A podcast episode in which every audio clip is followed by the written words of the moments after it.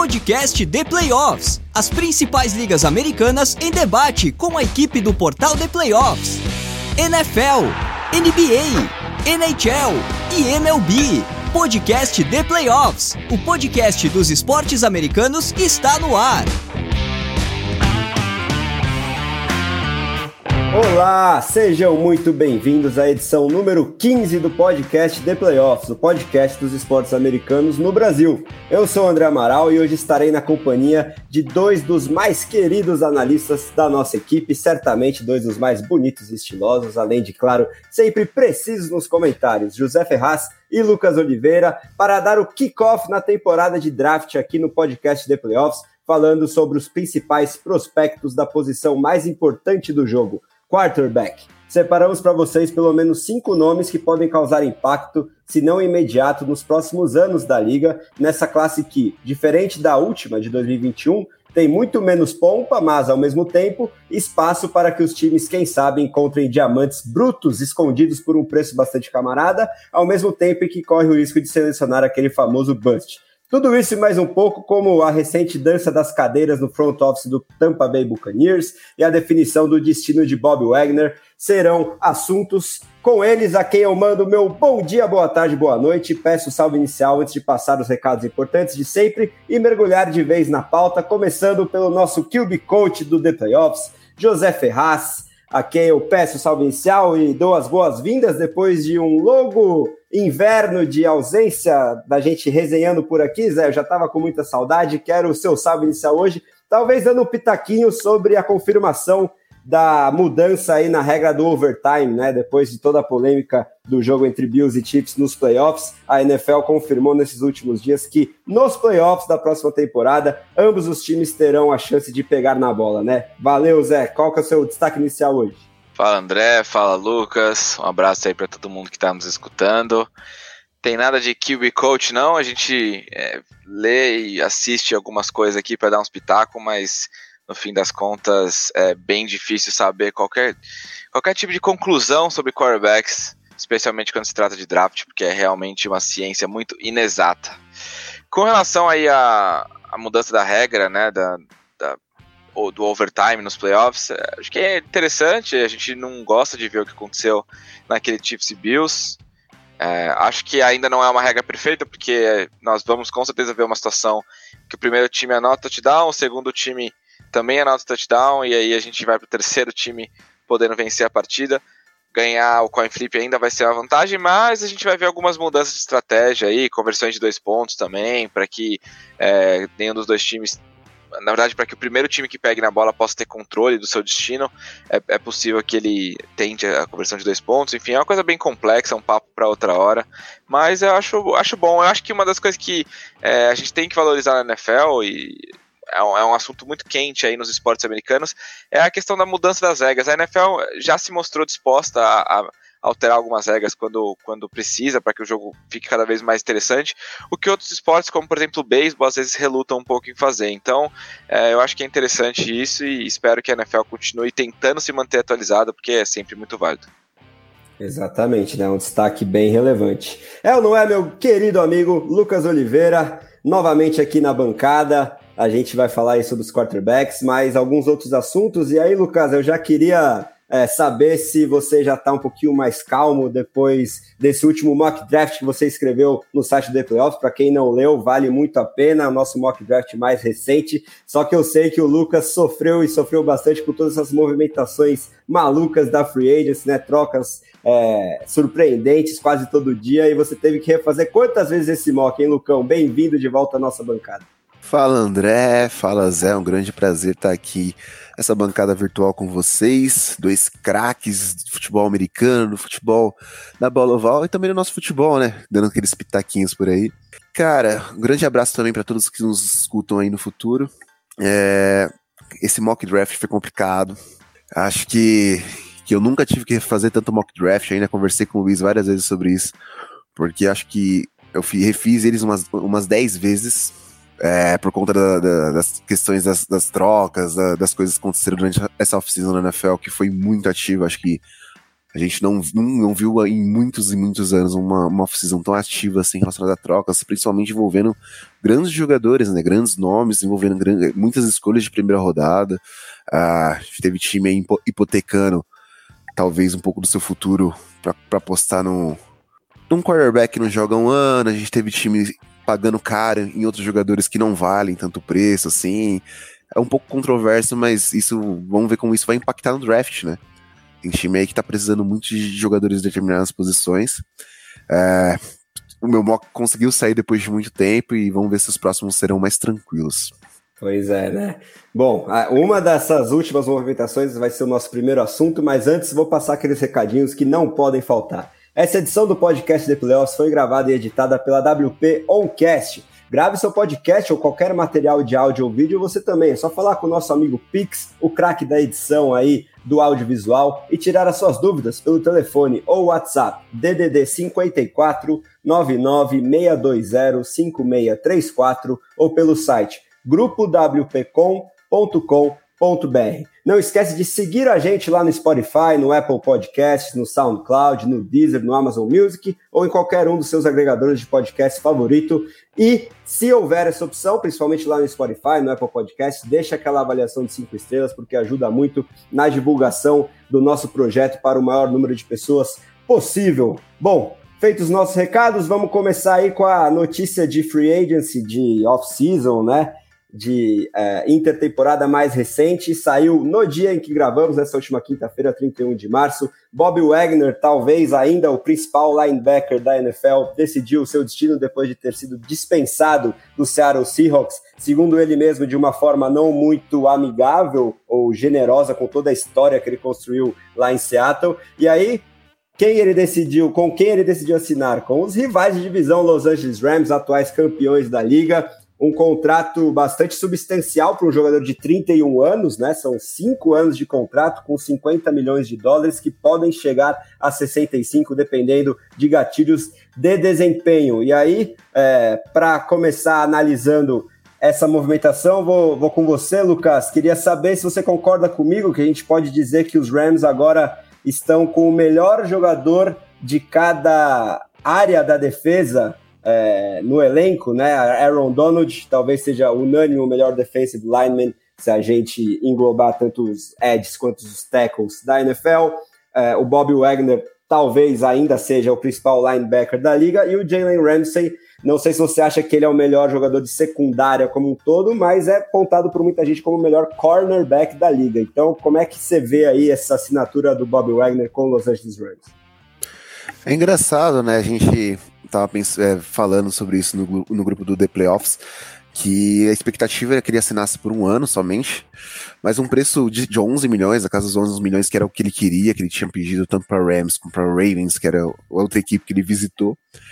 No fim, ele acabou nos Rams, os atuais campeões, que os Rams perdem Von Miller, um Pro Bowler, é, campeão do Super Bowl, e conseguem outro Pro Bowler campeão do Super Bowl para uma, uma região da defesa que eu acho que até o próprio Fraga concorda que era um pouco mais fraca na questão dos Rams, né? Uh, ter um linebacker como Bob Wagner eleva ainda mais o nível dessa defesa. Como você disse, uh, tanto uh, as trincheiras como o, o meio da, da, da, da, defesa com os linebackers, como tá a secundária, secundária do, dos Rams tem bons nomes, excelentes nomes. Acho que se o Wagner não é o principal linebacker da liga, acho que por conta de alguns desempenhos e lesões nos últimos anos, isso afetam ele um pouco. Ele com certeza é um top 3 é, Mike da liga, né, um inside linebacker. Uh, eu acho que essa defesa dos Rams ganha muito e tem muito a, a proporcionar com, com, a adição do Wagner. Acho que a decisão dele foi corretíssima. O Les Need é, parece que, que inventa cap, né? Ele consegue algumas coisas que, que ninguém imagina. 50 milhões, um contrato de 5 anos, para um jogador de 31 anos, é bastante coisa. Mas não quer dizer que ele possa vir a cumprir todos esses anos. Uh, mesma coisa com o Von Miller, com um contrato absurdo que ele ganhou lá em Buffalo. Não quer dizer que ele, que ele vai conseguir cumprir todos os anos e vai ganhar todo o dinheiro que ele tem em contrato, mas vai ser uma ótima edição. Uma NFC hoje que tem menos quarterbacks de qualidade que, uma, que a AFC. E é os Rams brigando para aparecer no, no, Super Bowl mais uma vez, né? É uma contratação excelente, ainda mais pela forma que ele saiu do, do de Seattle. uh, que eu acho que foi muito ingrata por tudo que ele proporcionou lá para a franquia. Então agora vamos pegar os Seahawks duas vezes por ano e, e ele vai poder se vingar bastante ainda. É, com certeza o Bob Wagner deve chegar com sangue nos olhos para esses confrontos contra o Seattle Seahawks depois de tudo isso que aconteceu, né? Que o Lucão deixou bem claro. Agora, quero emendar com o Zé para ver se ele tem algo a acrescentar aí sobre esse novo destino do Bob Wagner e já emendar a pergunta sobre outra das principais movimentações dos últimos dias, essa envolvendo um treinador, né, o Bruce Arians, que agora se aposentou lá no Tampa Bay Buccaneers, vai assumir uma função na diretoria e com isso Todd Bowles, que já foi treinador do seu time, né, Zé, do New York Jets, ex-coordenador defensivo agora do Tampa Bay Buccaneers, é o novo head coach. É, e a gente tem aí especulações surgindo no Twitter de que o Tom Brady teria sido fator nessa movimentação, nessas movimentações, mas na entrevista coletiva que apresentou oficialmente o Bowles como novo head coach e anunciou a aposentadoria do Bruce Arians dessa função, o Tom Brady sentou, fez questão ali de sentar na primeira fileira e né, deixar para trás esses rumores. Mas enfim, queria saber o que, que você acha dessa notícia aí mais recente envolvendo o front office do Tampa Bay Buccaneers. Bom, com relação ao Bob Wagner, nada a acrescentar. Nosso grande Lucão aí já já fez a boa, análise perfeita. Só acho que só o contrato mesmo, que acho um pouco estranho, né, pra idade dele. Enfim, a gente tá vendo virar um, uma certa tendência a isso. O Von Miller lá em Buffalo também recebeu um contrato bem longo, já no, no seu final de carreira. Vamos ver se isso se paga lá pra frente, mas os Rams estão tão montados para vencer agora, então acho que não, não deve ser um problema. Bom, Bruce Arians se aposentando não é nenhuma novidade, né? Segunda vez já que ele faz isso, já tinha feito lá realmente nos Cardinals, há alguns anos atrás. Um, é um pouco estranho o timing, eu acho. É, eu não, não conseguia imaginar por que, que ele esperou até esse momento. Talvez ele quisesse ir lá no encontro do, dos, dos, donos, né, que teve a semana passada. Talvez ele quisesse é, tomar uns drinks com os outros head coaches, então ele esperou um pouquinho. Mas brincadeiras à parte, ele, ele deixa o time em boas mãos. Acho que o Todd Bowles é um bom técnico. É, ele é um cara que é muito querido pelo elenco, toda, todo time que ele passa, isso é, é unanimidade, todo mundo adora muito ele. Eu acho que ele, de alguns momentos, falta um pouquinho mais de é, proatividade do ponto de vista de liderança. Ele é um cara meio quieto, é um cara mais reservado. Pode funcionar também, não digo que isso não vai funcionar. Ele herda um time muito mais talentoso do que ele tinha lá em Nova York, né? Eu acho que o grande defeito dos times dele lá, na verdade, não era o próprio elenco, né? E não necessariamente a, a questão da, da, do corpo de treinadores. Então, imagino que, que não deva mudar muita coisa lá em Tampa, até porque o ataque que conta com Tom Brady já é um ataque é, que não depende tanto de um treino específico, né? Ou de um treinador. A gente sabe que o Tom Brady faz essa função de coordenador também, né? Como fazia lá o Peyton Manning em Denver e Indianapolis. Então, eu, eu acho que Tampa Bay continua, continua um dos favoritos na NFC, especialmente essa NFC enfraquecida que a gente vem vendo nos últimos anos aí. Então, eu acho que talvez é, poderia, poderiam ter escolhido o Byron Leftwich, né, para pensando aí um pouco mais a longo prazo, na era pós-Tom Brady, mas por agora eu acho justo terem escolhido Todd Bowles, acho que o Todd Bowles merece essa segunda chance e enfim, ficaria surpreso se o time não fosse nos playoffs e até um pouco mais longe aí, final de conferência e tudo mais. Então desejo muita sorte aí para o Todd Bowles, espero que, que ele possa se redimir, né, da, da é nem se redimir, coitado, né, porque treinar o New York Jets realmente não é uma, uma tarefa que eu desejo para ninguém, mas espero que ele possa ter sucesso aí como treinador e que o Tampa Bay Buccaneers possa não sentir né, essa, essa, essa aposentadoria do, do Bruce Arians, que é um cara que acho que agregou muito na NFL, né? É importante a gente ressaltar que ele fez muito também para a inclusão né, de mulheres como, como treinadoras na, na, NFL. Ele sempre incentivou muito essa, essa diversidade, acho isso muito importante. A gente precisa de mais caras que façam isso, porque realmente ainda há uma batalha muito grande para ser, ser travada nesse sentido. Então, Bruce Arians deixa um legado aí dentro e fora de campo, com certeza. Sem dúvidas, né? E essas duas notícias envolvendo talvez os dois principais favoritos da NFC, né? É, os Rams e os Buccaneers. E a gente lembrando também que o, que o próprio Todd Bowles agora ocupa uma das poucas vagas de head coaches negros da NFL, pelo menos é, também a gente vê um aumento que deveria ser muito maior, mas não deixa de ser um aumento no número de treinadores é, dessa descendência, né? Verdade, e também aumenta a cota de TBs, né? É o Tampa Bay com o Todd Bowles e o Tom Brady, né? Acho que aí é... deu tudo certo nas siglas. Só falta o Tim Brown, ex-recebedor aí dos anos 90. Exatamente, tá tudo no TB lá nos Buccaneers. Bom, é, comentadas aí essas últimas notícias mais importantes dos últimos dias, vamos falar de draft, dar o nosso kickoff oficial aqui no podcast The Playoffs, começando pelos prospectos de quarterbacks, né? É, eu separei aqui para os meus analistas os cinco principais nomes que são até certo ponto unanimemente destacados como talvez aqueles que serão é, draftados como cinco primeiros quarterbacks nesse nessa seleção que chega aí no finalzinho de abril.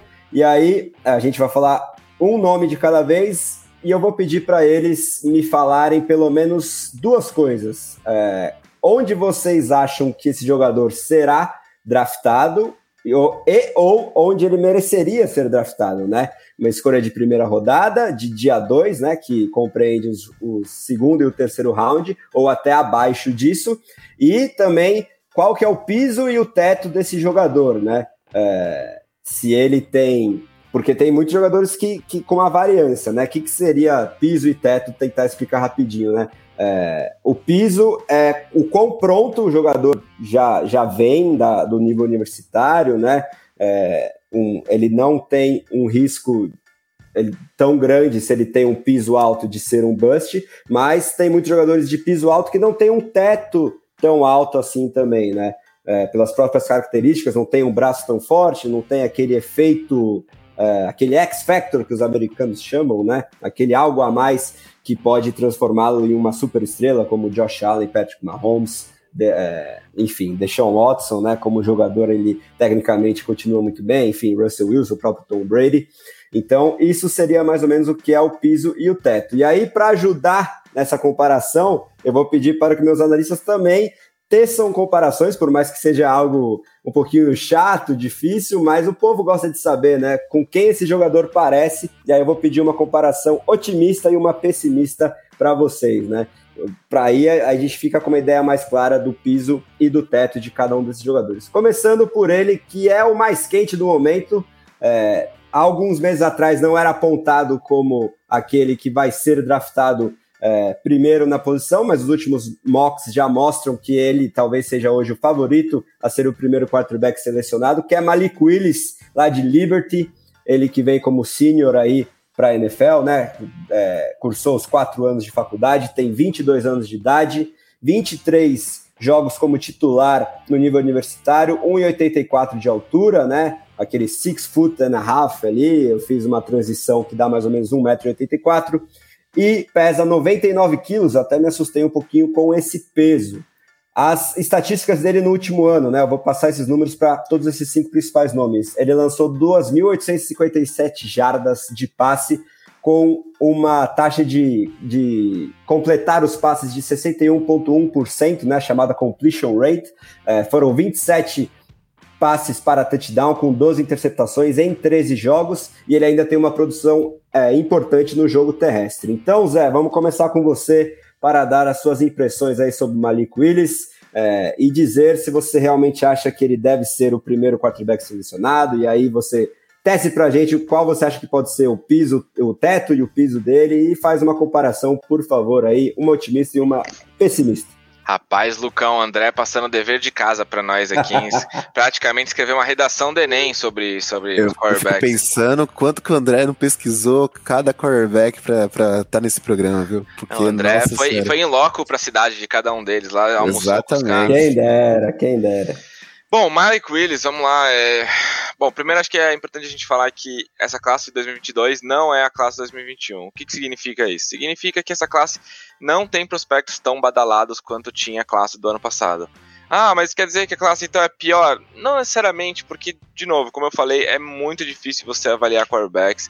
A gente já cometeu muitos erros no passado, inclusive é, todos nós aqui do The Playoffs. acho que é importante ter muita humildade quando a gente fala de quarterbacks, porque se você é um cara que consegue é, garantir e acertar quarterbacks que vem do draft com uma frequência acima de 50%, 60%, você deveria estar trabalhando na NFL e ganhando milhões e milhões de dólares. Porque realmente é, é uma das tarefas mais impossíveis dos esportes americanos. Dito tudo isso, eu acho que essa é uma classe com algumas promessas e quase nenhuma certeza. Né? O Malik Willis é uma delas é, e é, tem muita coisa para falar dele. Eu acho que, primeiro de tudo, é que eu sou do, do tipo de analista, vamos colocar uma aspas aí, né? Mas o tipo de pessoa que quando tá avaliando quarterbacks pro draft, eu prefiro arriscar com jogadores que têm alguma característica especial. Porque você consegue construir outras funções, outras questões da função de quarterback, mas você não consegue construir características especiais que são inatas ao jogador. O Malik Willis é um, é um deles, ele tem um, um atleticismo realmente especial. É, eu vi alguns lugares comentando que eh, ele seria o quarterback mais atlético a chegar no draft desde o Lamar Jackson. De novo, é importante ressaltar que o atleticismo dele não é no nível do Lamar Jackson e talvez não seja nem tão próximo quanto a gente gostaria. Eu acho que ainda fica aí alguns degraus abaixo que também não é nenhum demérito, já que o Jackson é provavelmente o quarterback mais atlético da história da NFL, se não o segundo, terceiro mais atlético. Então acho que você tá abaixo dele não é nenhum absurdo, né? O Malik Willis ele é um cara que consegue se movimentar é, muito, muito bem, ele consegue é, mudar de direção muito rápido, ele tem uma explosão muito boa também, ele é realmente um corredor especial, acho até mais especial do que os jogadores que vieram no ano passado, como por exemplo o Justin Fields e o, e o Trey Lance, eu acho que o, o Malik Willis ele tem um, um estilo de corrida que talvez seja um pouco mais traduzível, entre aspas, para a NFL, porque ele como ele geralmente dibra, né, como a gente gosta de falar aqui no Brasil, os adversários ao invés de simplesmente se valer de um atleticismo superior para atropelar os, os, os, outros rivais de college menores e mais lentos. Então, eu acho que isso vai se traduzir na NFL, eu acho que ele vai conseguir trazer esse elemento e vai conseguir produzir pelo menos um pouco do ponto de vista do jogo terrestre. Quando a gente passa por questão de passe, aí a situação já muda completamente, né? Eu não acho que ele seja um jogador horrível passando a bola, longe disso. Eu acho, inclusive, que é, ele é mais polido do que, do que ele recebe o mérito. Eu acho que ele tem, é, por ter jogado quatro anos no, no, no, futebol americano universitário, ainda que ele tenha sido é, basicamente reserva nos seus dois primeiros anos, eu acho que ele tem uma, um desenvolvimento um pouco maior do que, do que jogadores que a gente viu em outros anos. Eu acho que ele é um cara que consegue fazer leituras, ele consegue é, atacar várias áreas do campo, né? Não é aquele tipo de cara que só vai bem em passes em profundidade, só vai bem em passes curtos.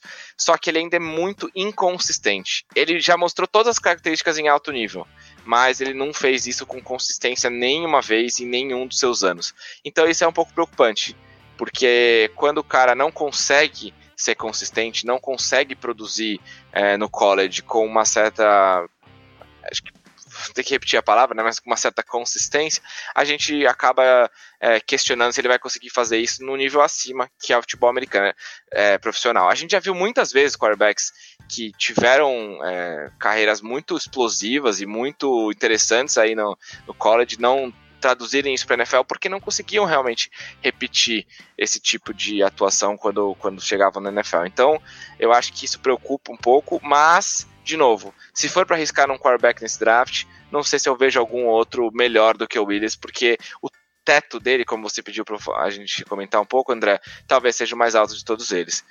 É engraçado Nossa. que a NFL muda muito rapidamente, né? É difícil a gente fazer qualquer tipo de análise, porque no ano seguinte ela já muda, já, já, já a, a narrativa ao entorno da, da, análise que a gente fez acaba se transformando completamente. Até o ano passado a gente estava falando que, é, por exemplo, não valeria a pena arriscar o Mac Jones, porque o Mac Jones não era um quarterback que trazia alguma característica especial. Ele não trazia alguma característica de grande explosivo. Ele fazia tudo muito bem, tudo bem, mas nada assim absurdamente bem fora da curva, por assim dizer. E ele acabou sendo o melhor quarterback calouro, muito melhor do que os outros quatro que tinham essas características mais explosivas e mais é, dinâmicas e não conseguiram traduzir isso para o futebol americano profissional na sua primeira temporada. Será que isso vai acontecer de novo com essa classe? Será que a gente vai ver outros quarterbacks, como por exemplo Carson Strong, jogarem melhor do que o Malik Willis como calouros? É possível. Eu diria que é muito possível, isso pode acontecer. Mas, de toda forma, eu ainda acho que principalmente nessa classe, que não há o Mac Jones, não há um cara tão consistente quanto o Mac Jones foi no, no college, eu acho que o Malik Willis vale o risco. E aí a, a questão de quanto vale ah, uma escolha top 5, uma escolha top 10, uma escolha de primeira rodada, uma escolha de segunda rodada, é difícil dizer. Eu acho que na NFL esse valor de draft é uma coisa muito subjetiva. Ele é uma coisa muito. É, que varia de, muito de ano para ano. Então, nesse ano eu acho que o Willis vale sim uma primeira, escolha de primeira rodada. Acho que ele é um cara que deve sair ali mais alto do que a gente imaginava mesmo, talvez até no top 10.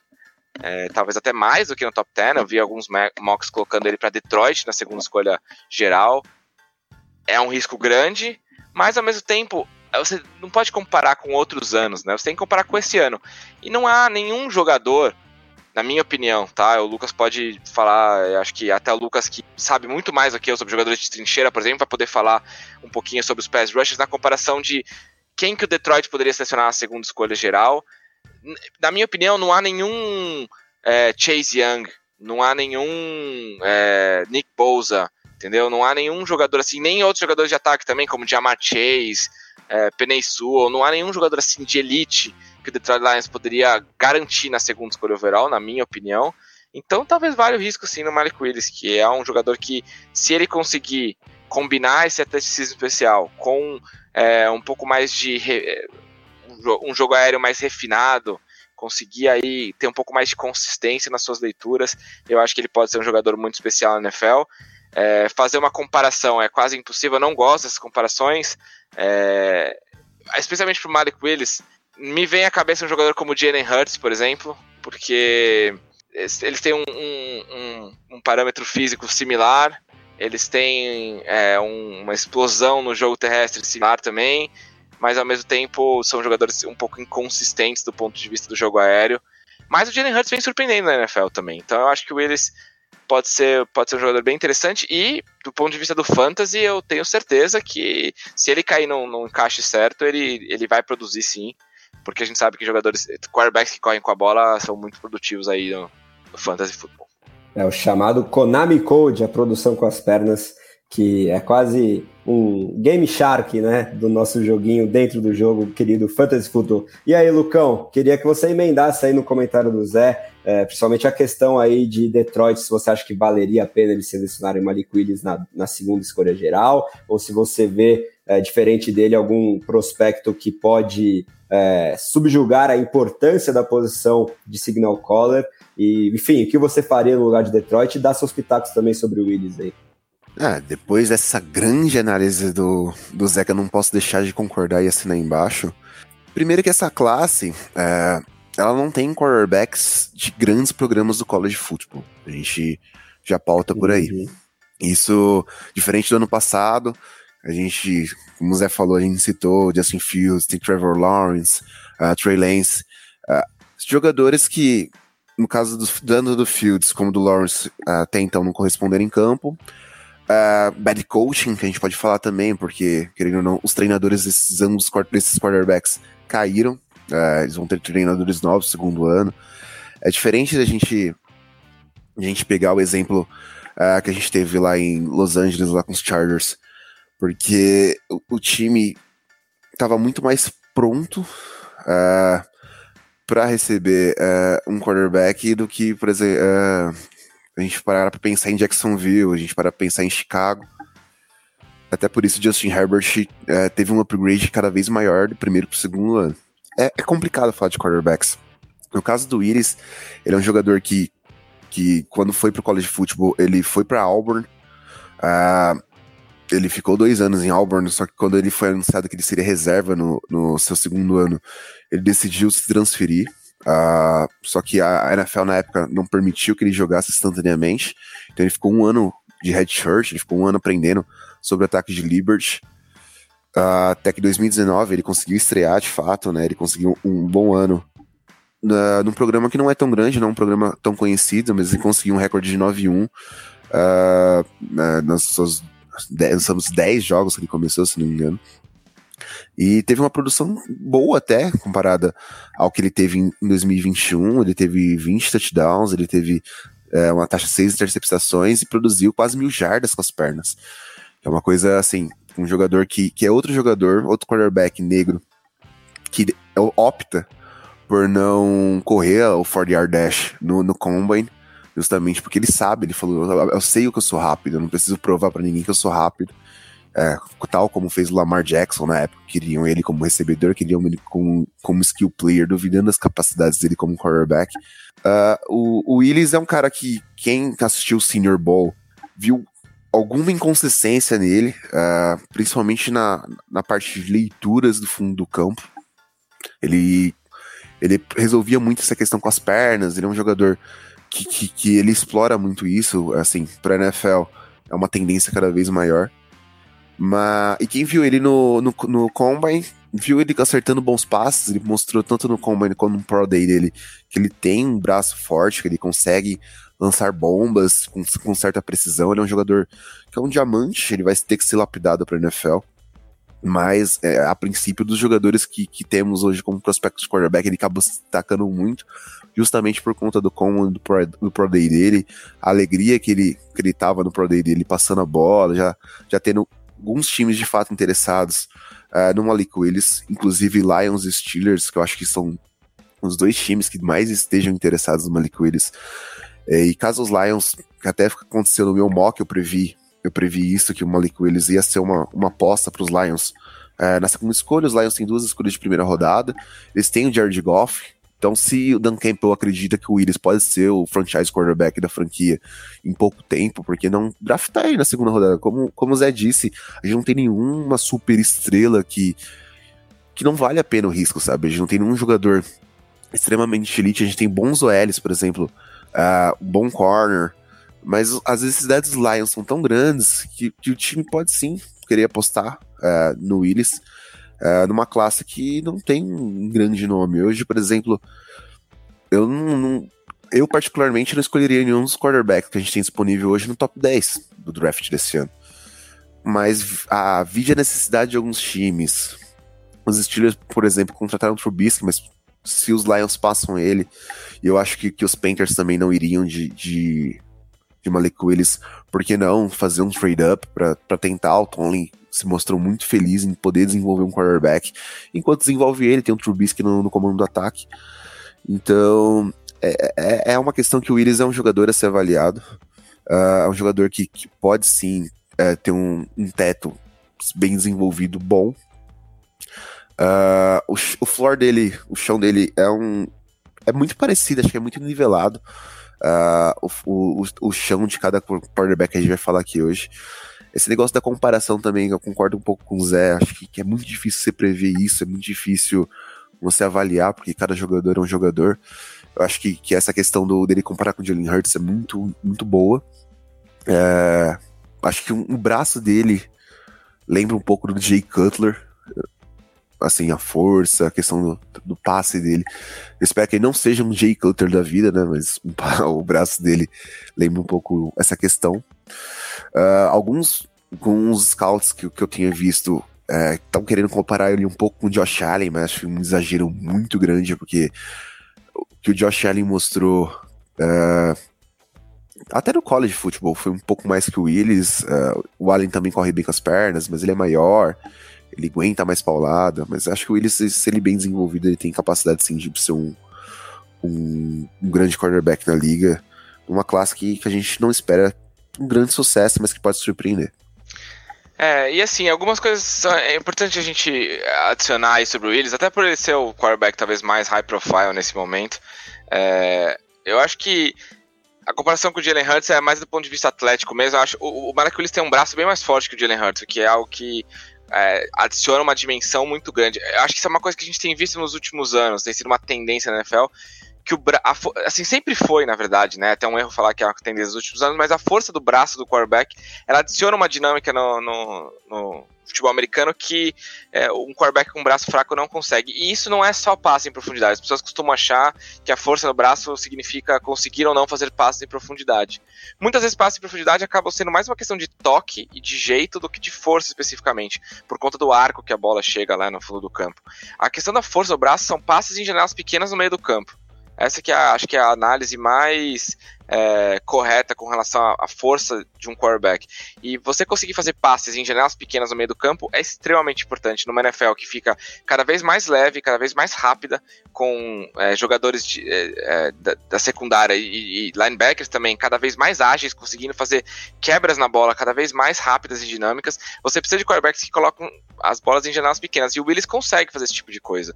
É perfeita a análise do Lucas quando, quando ele fala que é, o Malik Willis mostrou lá no, no, no Senior Bowl justamente que ele tem as ferramentas para ser o melhor quarterback dessa classe, mas ele ainda precisa polir muito o seu jogo.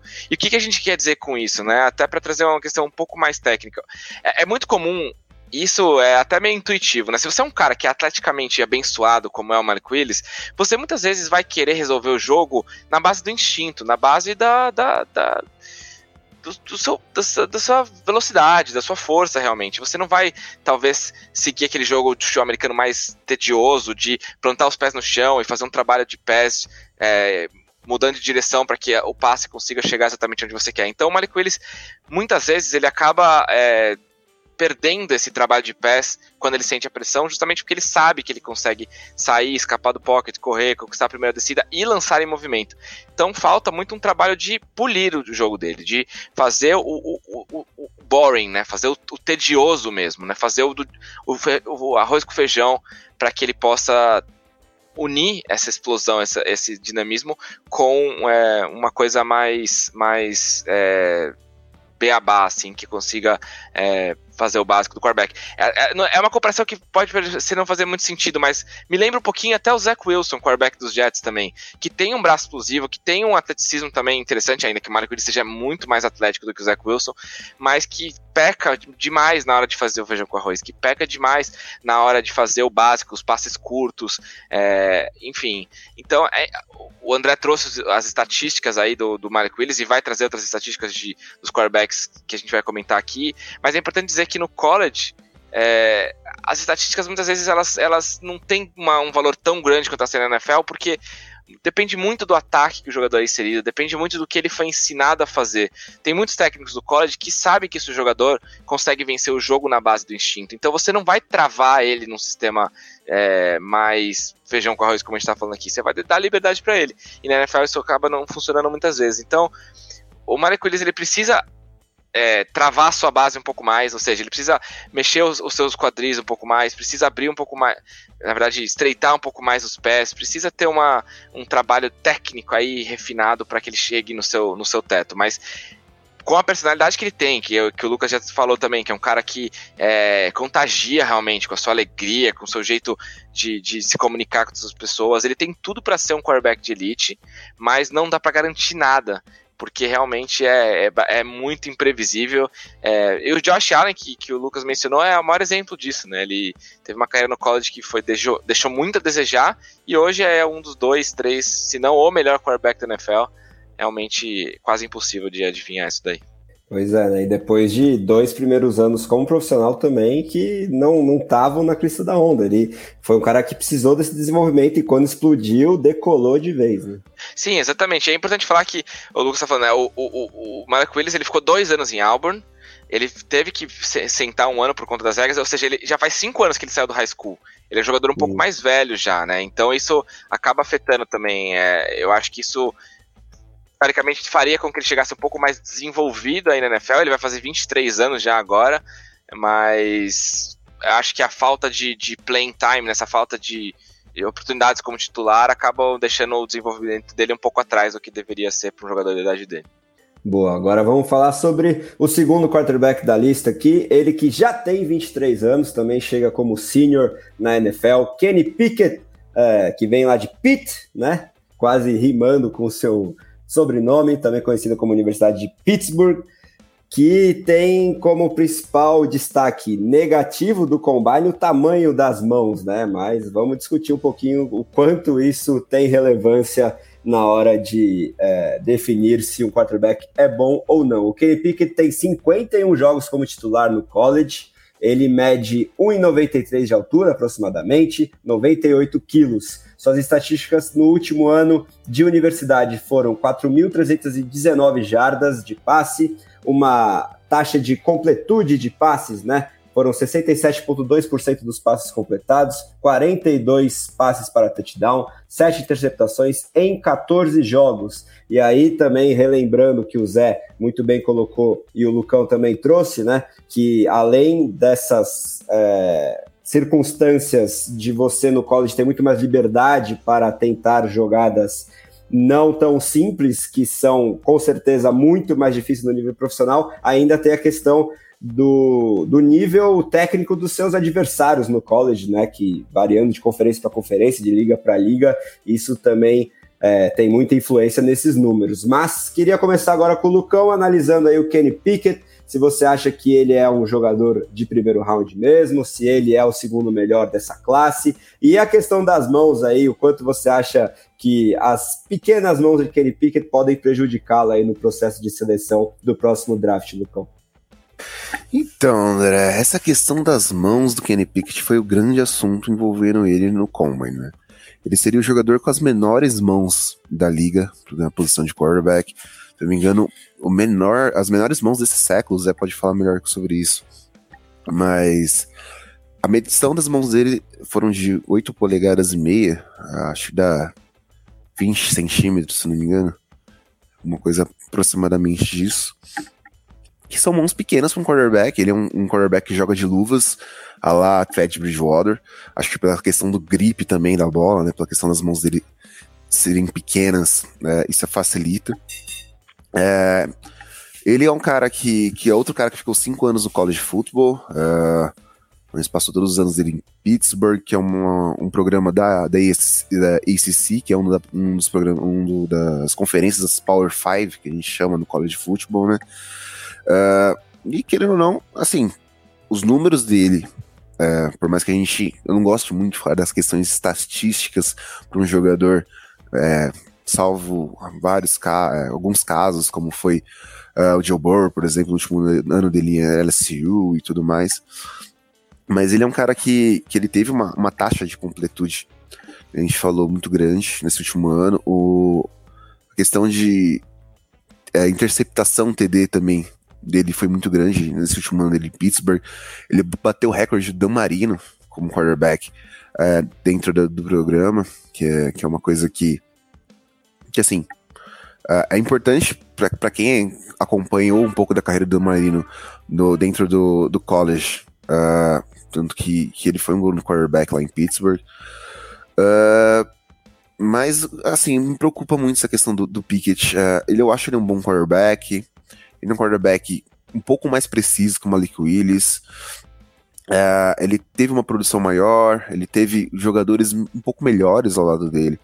Uh, ele é um, um clássico pocket passer, mas ele consegue ter uma boa mobilidade. Então, isso facilita um pouco pro jogo dele, né?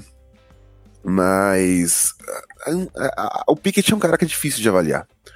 É, tem o scout Camo Pickett, ele é um, um, considera um, um, quarterback inteligente, ele tem o tamanho, mas a, a, questão das mãos dele sofreu bastante com fumbles uh, durante o, o college football por conta das mãos também, que isso é muito importante quando a gente fala de, de, de, NFL.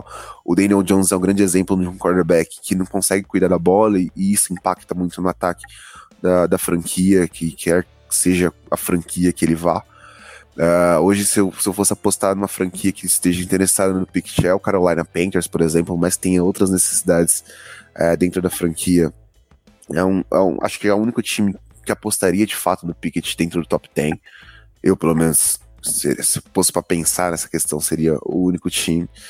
Uh, não sei, ele me mostra um, algumas questões que, que, me preocupam, como o nervosismo dele às vezes em campo, a pressão dele uh, enquanto ele faz a, a progressão da, da, leitura dos seus recebedores também uh, me preocupa.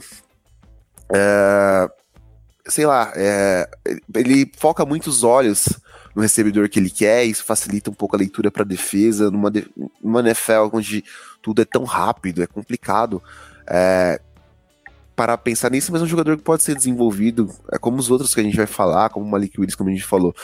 Uh, ele pode ser desenvolvido sim, mas algumas coisas, de fato, essa finesse no jogo dele me preocupa. Uh, ele não teve um, um, combine tão bom, ele teve alguns overthrows, uh, com bons recebedores uh, ali, os, alguns melhores recebedores prospectos desse ano, uma classe que tem muitos bons wide receivers. Uh, tudo bem que a gente tem aquela questão de não ter a, a finesse de ter jogado com o cara, mas assim, questão de passe, algumas questões relacionadas a, a, ao pensamento dele de futebol americano, futebol IQ que a gente fala, preocupa um pouco. É, eu ficaria bem surpreso se o, se o Kenny Pickett fosse fosse um quarterback de elite na NFL. Confesso que não vejo nele um jogador que pode fazer a diferença aí para alguma equipe. Não vejo ele como um cara que, que vai carregar uma equipe né, até os playoffs e na pós-temporada. A questão do tamanho das mãos, eu concordo com o Lucas. É, eu acho assim, eu não acho que você precisa ter mãos gigantescas para ser um excelente quarterback, mas o mínimo ali existe uma, uma correlação entre o mínimo que você precisa para ter ter sucesso na NFL. Menos do que né, Zé? O Joe Burrow não tem mãos grandes, ele foi criticado por isso e chegou no Super Bowl já, né? Exatamente, exatamente. Mas o Joe Burrow pelo menos passa da barreira das 9 polegadas ali, né? Que é parece ser mais ou menos o, o mínimo, né? Que, que nem nos parques de, da Disney que você tem um mínimo de altura para entrar nos brinquedos né? Você precisa de um mínimo de tamanho de mão também para jogar quarterback os únicos dois quarterbacks que tiveram sucesso na NFL com mãos menores do que 9 polegadas, mas ainda assim maiores do que as mãos do Kenny Pickett, foram Michael Vick e Tony Romo. Então, enfim, talvez o Tony Romo fosse alguém a, pro, pro Pickett emular. Mas a questão para mim com o Kenny Pickett principal é a seguinte: existe um ditado que se fala em inglês, e eu, eu vou tentar né, traduzir aqui um pouco, mas é cuidado é, com o jogador que estoura quando ele já é mais velho. Kenny Pickett já tem cinco anos de, de college football, foi titular em quatro desses cinco anos, e só como um super senior, né? Porque ele foi senior duas vezes por conta da Covid, é, que aumentou o ano de elegibilidade. Ele, ele produziu aí números relevantes. Todos os outros anos ele teve números medíocres, para não dizer ruins. Né, foi um cara, é, um game manager, se tanto aí na Universidade de Pittsburgh, que tudo bem, realmente não tinha aí um, um grande elenco, mas é um pouco preocupante quando o jogador amadurece fisicamente e domina a competição, já com seus 23 anos, contra jogadores de 18, 19 anos muitas vezes. Então, isso também é preocupante, também é relevante, é raro que jogadores que conseguem aí ter uma, uma, uma explosão no seu último ano se tornem grandes quarterbacks da NFL. Mas, para tudo há sempre uma exceção, como foi, por exemplo, o Joe Burrow. O Joe Burrow foi um jogador que aconteceu prático, entre aspas, praticamente a mesma coisa. Ele também ficou muitos anos no, no college football, porque ele foi reserva lá em Ohio State, transferiu para LSU, teve um ano de titular na LSU bem mais ou menos, e no segundo ano e último ano lá em LSU explodiu, foi campeão, bateu todos os recordes, só faltou fazer chover lá em Louisiana. Então, é, eu acho que o Kenny Pickett poderia também ter uma trajetória semelhante nesse sentido, ainda que o ano de 2021 do, do, do, né, do, do Kenny Pickett nem se compare com o ano de 2019 do Joe Burrow. De toda forma, eu acho que ele, ele acho que é um jogador que para mim não é para sair na primeira rodada. Eu não gosto de fazer qualquer tipo de é, afirmação muito de, é, contundente com relação ao jogador. Ah, ele nunca vai ser bom. É um absurdo draftar ele no primeiro round. Esse cara é um bust, certeza. É, é, seria muito é, cínico da minha parte, seria ignorante até da minha parte fazer isso, porque é, não dá. A gente, como eu falei, não é uma ciência exata.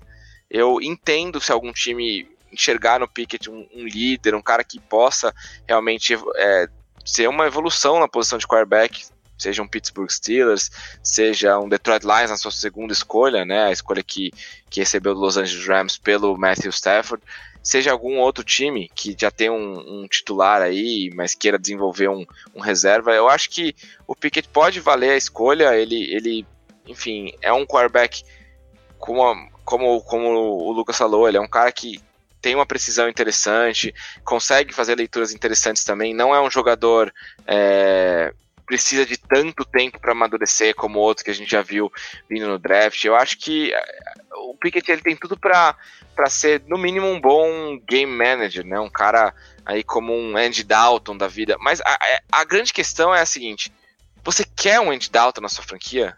Eu acho que o que o Joe Burrow tá fazendo lá em Cincinnati é muito, para mim, é muito revelador, entre aspas, porque os Bengals tiveram o Andy Dalton por, por muitos anos. Ele foi um quarterback decente lá, ele produziu, ele, ele conseguiu ajudar a equipe a chegar nos playoffs vários anos consecutivos, mas eles nunca conseguiam vencer nos playoffs. Eles nunca conseguiam quebrar essa barreira de vencer em, em janeiro e, e fevereiro, que é o mais importante para uma equipe na NFL. Então, será que vale a pena investir num, num cara que nem o Kenny Pickett, que na melhor das hipóteses vai ser um Andy Dalton? É, assim, claro, ele, ele poderia ser talvez é, um sei lá, um Drew Brees. Poderia ser. Drew Brees não, porque é, um, é uma questão física bem diferente. Ele poderia um talvez. Tony Romo mesmo. Poderia ser um Tony Romo, exatamente. Acho que o Tony Romo é uma comparação interessante. Ele que tem uma certa mobilidade, até porque o Kenny Pickett é um cara que tem mobilidade, né? Não é um cara tão travadão dentro do pocket, mas poderia. Mas as chances são baixas, né? As chances não são muito altas, na minha opinião. Eu acho que ele teria que quebrar muitos moldes. Ele teria que quebrar o molde das mãos pequenas, ele teria que quebrar o molde do quarterback que só explodiu no seu último ano do college depois de ficar muitos anos. Porque pensa, isso é uma coisa muito interessante. Por exemplo, o, o Pickett era assim no ano passado. Se não fosse a Covid, ele não poderia ter voltado pro college. Ele teria que entrar no draft do ano passado da NFL. Em que round ele seria draftado ano passado, Lucas? Na sua opinião? Quarto, quinto round. Pra Exatamente. ser bem sincero, assim. Exatamente. Abaixo então, assim, de Davis Mills, por exemplo? Com certeza. Com eu certeza. acho. Pela produção que ele apresentou, com certeza. Então, assim, aí de repente, num ano que né, ele já voltou com uma idade mais avançada pro college, tem um ano bom, você vai levar ele para uma primeira rodada, talvez seja bem arriscado. É, eu acho que é, é, a gente, é importante a gente colocar esse tipo de coisa em Acho que é mais pela questão do gatilho de algumas franquias quererem apertar com medo de não, não conseguirem um quarterback que teoricamente poderia produzir nessa franquia do que realmente ele ser um prospecto de primeira rodada. É, um fator importante de a gente ressaltar também, é, eu acho que é, a classe do ano que vem de quarterbacks é muito boa. Pelo menos há dois jogadores que, na minha opinião, seriam melhores se, se tivessem elegíveis nesse draft agora, sairiam antes que todos os quarterbacks que estão disponíveis, que é o Bryce Young e o CJ Stroud. Acho que eles com certeza seriam draftados antes de todos esses cinco. E, e, todos esses cinco desse ano também seriam draftados depois do Mac Jones do ano passado. Seriam, é. né, o, o, melhor quarterback desse ano seria no mínimo, o, no máximo, o sexto melhor do ano passado. Então acho que isso vale também como parâmetro para a galera entender aí onde que esses caras se colocam como prospectos. Porque daqui a alguns anos. Prospecto não são jogadores profissionais, tá falando, avaliando como um prospecto. Potencial, né? Exatamente. né? Exatamente. Que daqui a alguns anos esses caras explodem, que pode acontecer, né? E aí a galera vem cobrar, pô, mas você falou que o cara, como prospecto, acho que a análise cabe, é essa aqui. Mas a gente sabe também que coisas estranhas acontecem e, enfim, a gente tem que ter um pouco de cautela também. É, lembrando que o Young e o Stroud, né, esses dois principais do próximo draft de 2023, também fazem parte de programas universitários mais tradicionais, né? Alabama e Ohio State, me corrija se eu estiver errado. Acho Esse... que isso também. Exato. Ah, né? Acho que isso também é um, um a mais aí para esses dois nomes, em comparação a esses cinco principais deste draft de 2022. Bom, vamos partir para o terceiro nome aí dessa nossa lista de cinco, é o Matt Corral, lá de Ole Miss. Ele também chega com 23 anos para esse draft. Ele tem 1,87m de altura, mais ou menos, ali, 96 quilos é, 27 jogos como titular na sua carreira universitária. Em 2021, ele produziu 3.349 jardas, uma taxa de completude de passes de 67,9%, 20 touchdowns e 5 interceptações em 13 jogos. Então, Zé, começa contigo aí para falar sobre o Coral. É na mesma linha do Pickett ou você vê talvez um piso mais baixo ou mais alto e um teto também? Como é que você compara esses dois jogadores? Enfim, sua análise sobre o Coral. Bom, uh, o Core é uma questão interessante, porque eu já vi análises bem distintas com relação a ele. Eu já vi é, muita gente dizendo que ele é um grande líder, um cara com, com uma personalidade bem interessante para liderar um, uma franquia NFL, e já vi gente dizendo também que ele é um, um pouco imaturo, talvez precisasse amadurecer um pouco mais, ainda que também seja, entre aspas, velho, né, para chegar no draft. Todos esses quarterbacks quase todos os quarterbacks dessa classe chegando aí um pouco depois do que de costume. Eu acho que o Matt Corral uh, é um cara que também me lembra um pouco o Zach Wilson, é um cara que vai bem lançando bolas em movimento, é um cara que consegue sair do pocket aí e encontrar recebedores de profundidade, jogou com, com recebedores muito bons lá em Ole Miss, né, então isso ajuda bastante também, qualquer tipo de produção. É um cara que em, em jogos grandes não deixou um pouquinho a desejar, poderia ter jogado um pouco melhor. É, mas ajudou o Miss a ter é, relevância, o que fazia alguns anos aí que, que não conseguia a, a, Universidade lá de Mississippi, que tem esse apelido carinhoso, né, de, de Ole Miss. É uma análise bem difícil do Matt Corral, na minha opinião. Eu acho que é, ele é um cara que cuida bem da bola, especialmente nesse último ano agora, ele cuidou muito bem da bola, né? Em 2020 um pouco menos, ele arriscou um pouco mais, teve 14 interceptações, esse ano foram só 5. Isso é, uma, é um número bem interessante. Consegue correr bastante também, é, consegue sair bastante do pocket, foi muito bem, é, em, em, especialmente nesse ano aí, anotando touchdowns na red zone, correndo com a bola. Então, isso é uma característica que na NFL de hoje em dia ajuda bastante mas falta, para mim, falta um algo a mais no, que, no, no Matt Corral. Não sei nem explicar exatamente o que é. Falta um, aquele elemento X. Como eu falei do Malik Willis, né? Esse, esse, o que, que o Matt Corral é elite fazendo? Passes em profundidade? Talvez.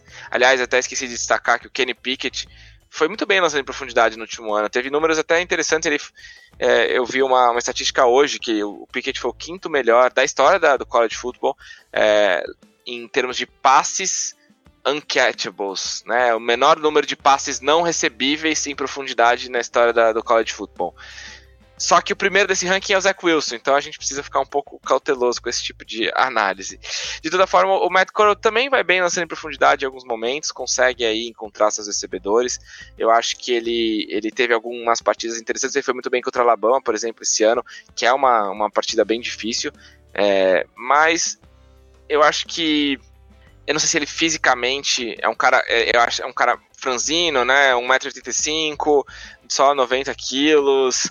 É, é, um cara que não tem o mesmo nível atlético de um Alec Willis, não tem o mesmo nível atlético de, de outros jogadores que, que tem um perfil pequeno, assim, né? Mas conseguem é, compensar com a velocidade. Então não sei exatamente então, onde ele encaixa. Desculpa Desculpa Pode te falar. cortar, mas só, só, só sobre essas medidas físicas, né? Isso até que foi um destaque positivo para ele no Combine, que ele tinha esses measurements que você trouxe, né? 90 quilos e 85, só que ele acabou medindo um pouquinho melhor nas medições oficiais aí do Combine, né? Deu 1,87 e 96 quilos. Então, pode ser que ele já venha trabalhando essa parte física. Pode ser, pode ser. É, é interessante mesmo. A gente, ainda que a gente sabe que no Combine muitas vezes eles acabam. É preparando justamente para essa, essa pesagem, né? O que acaba.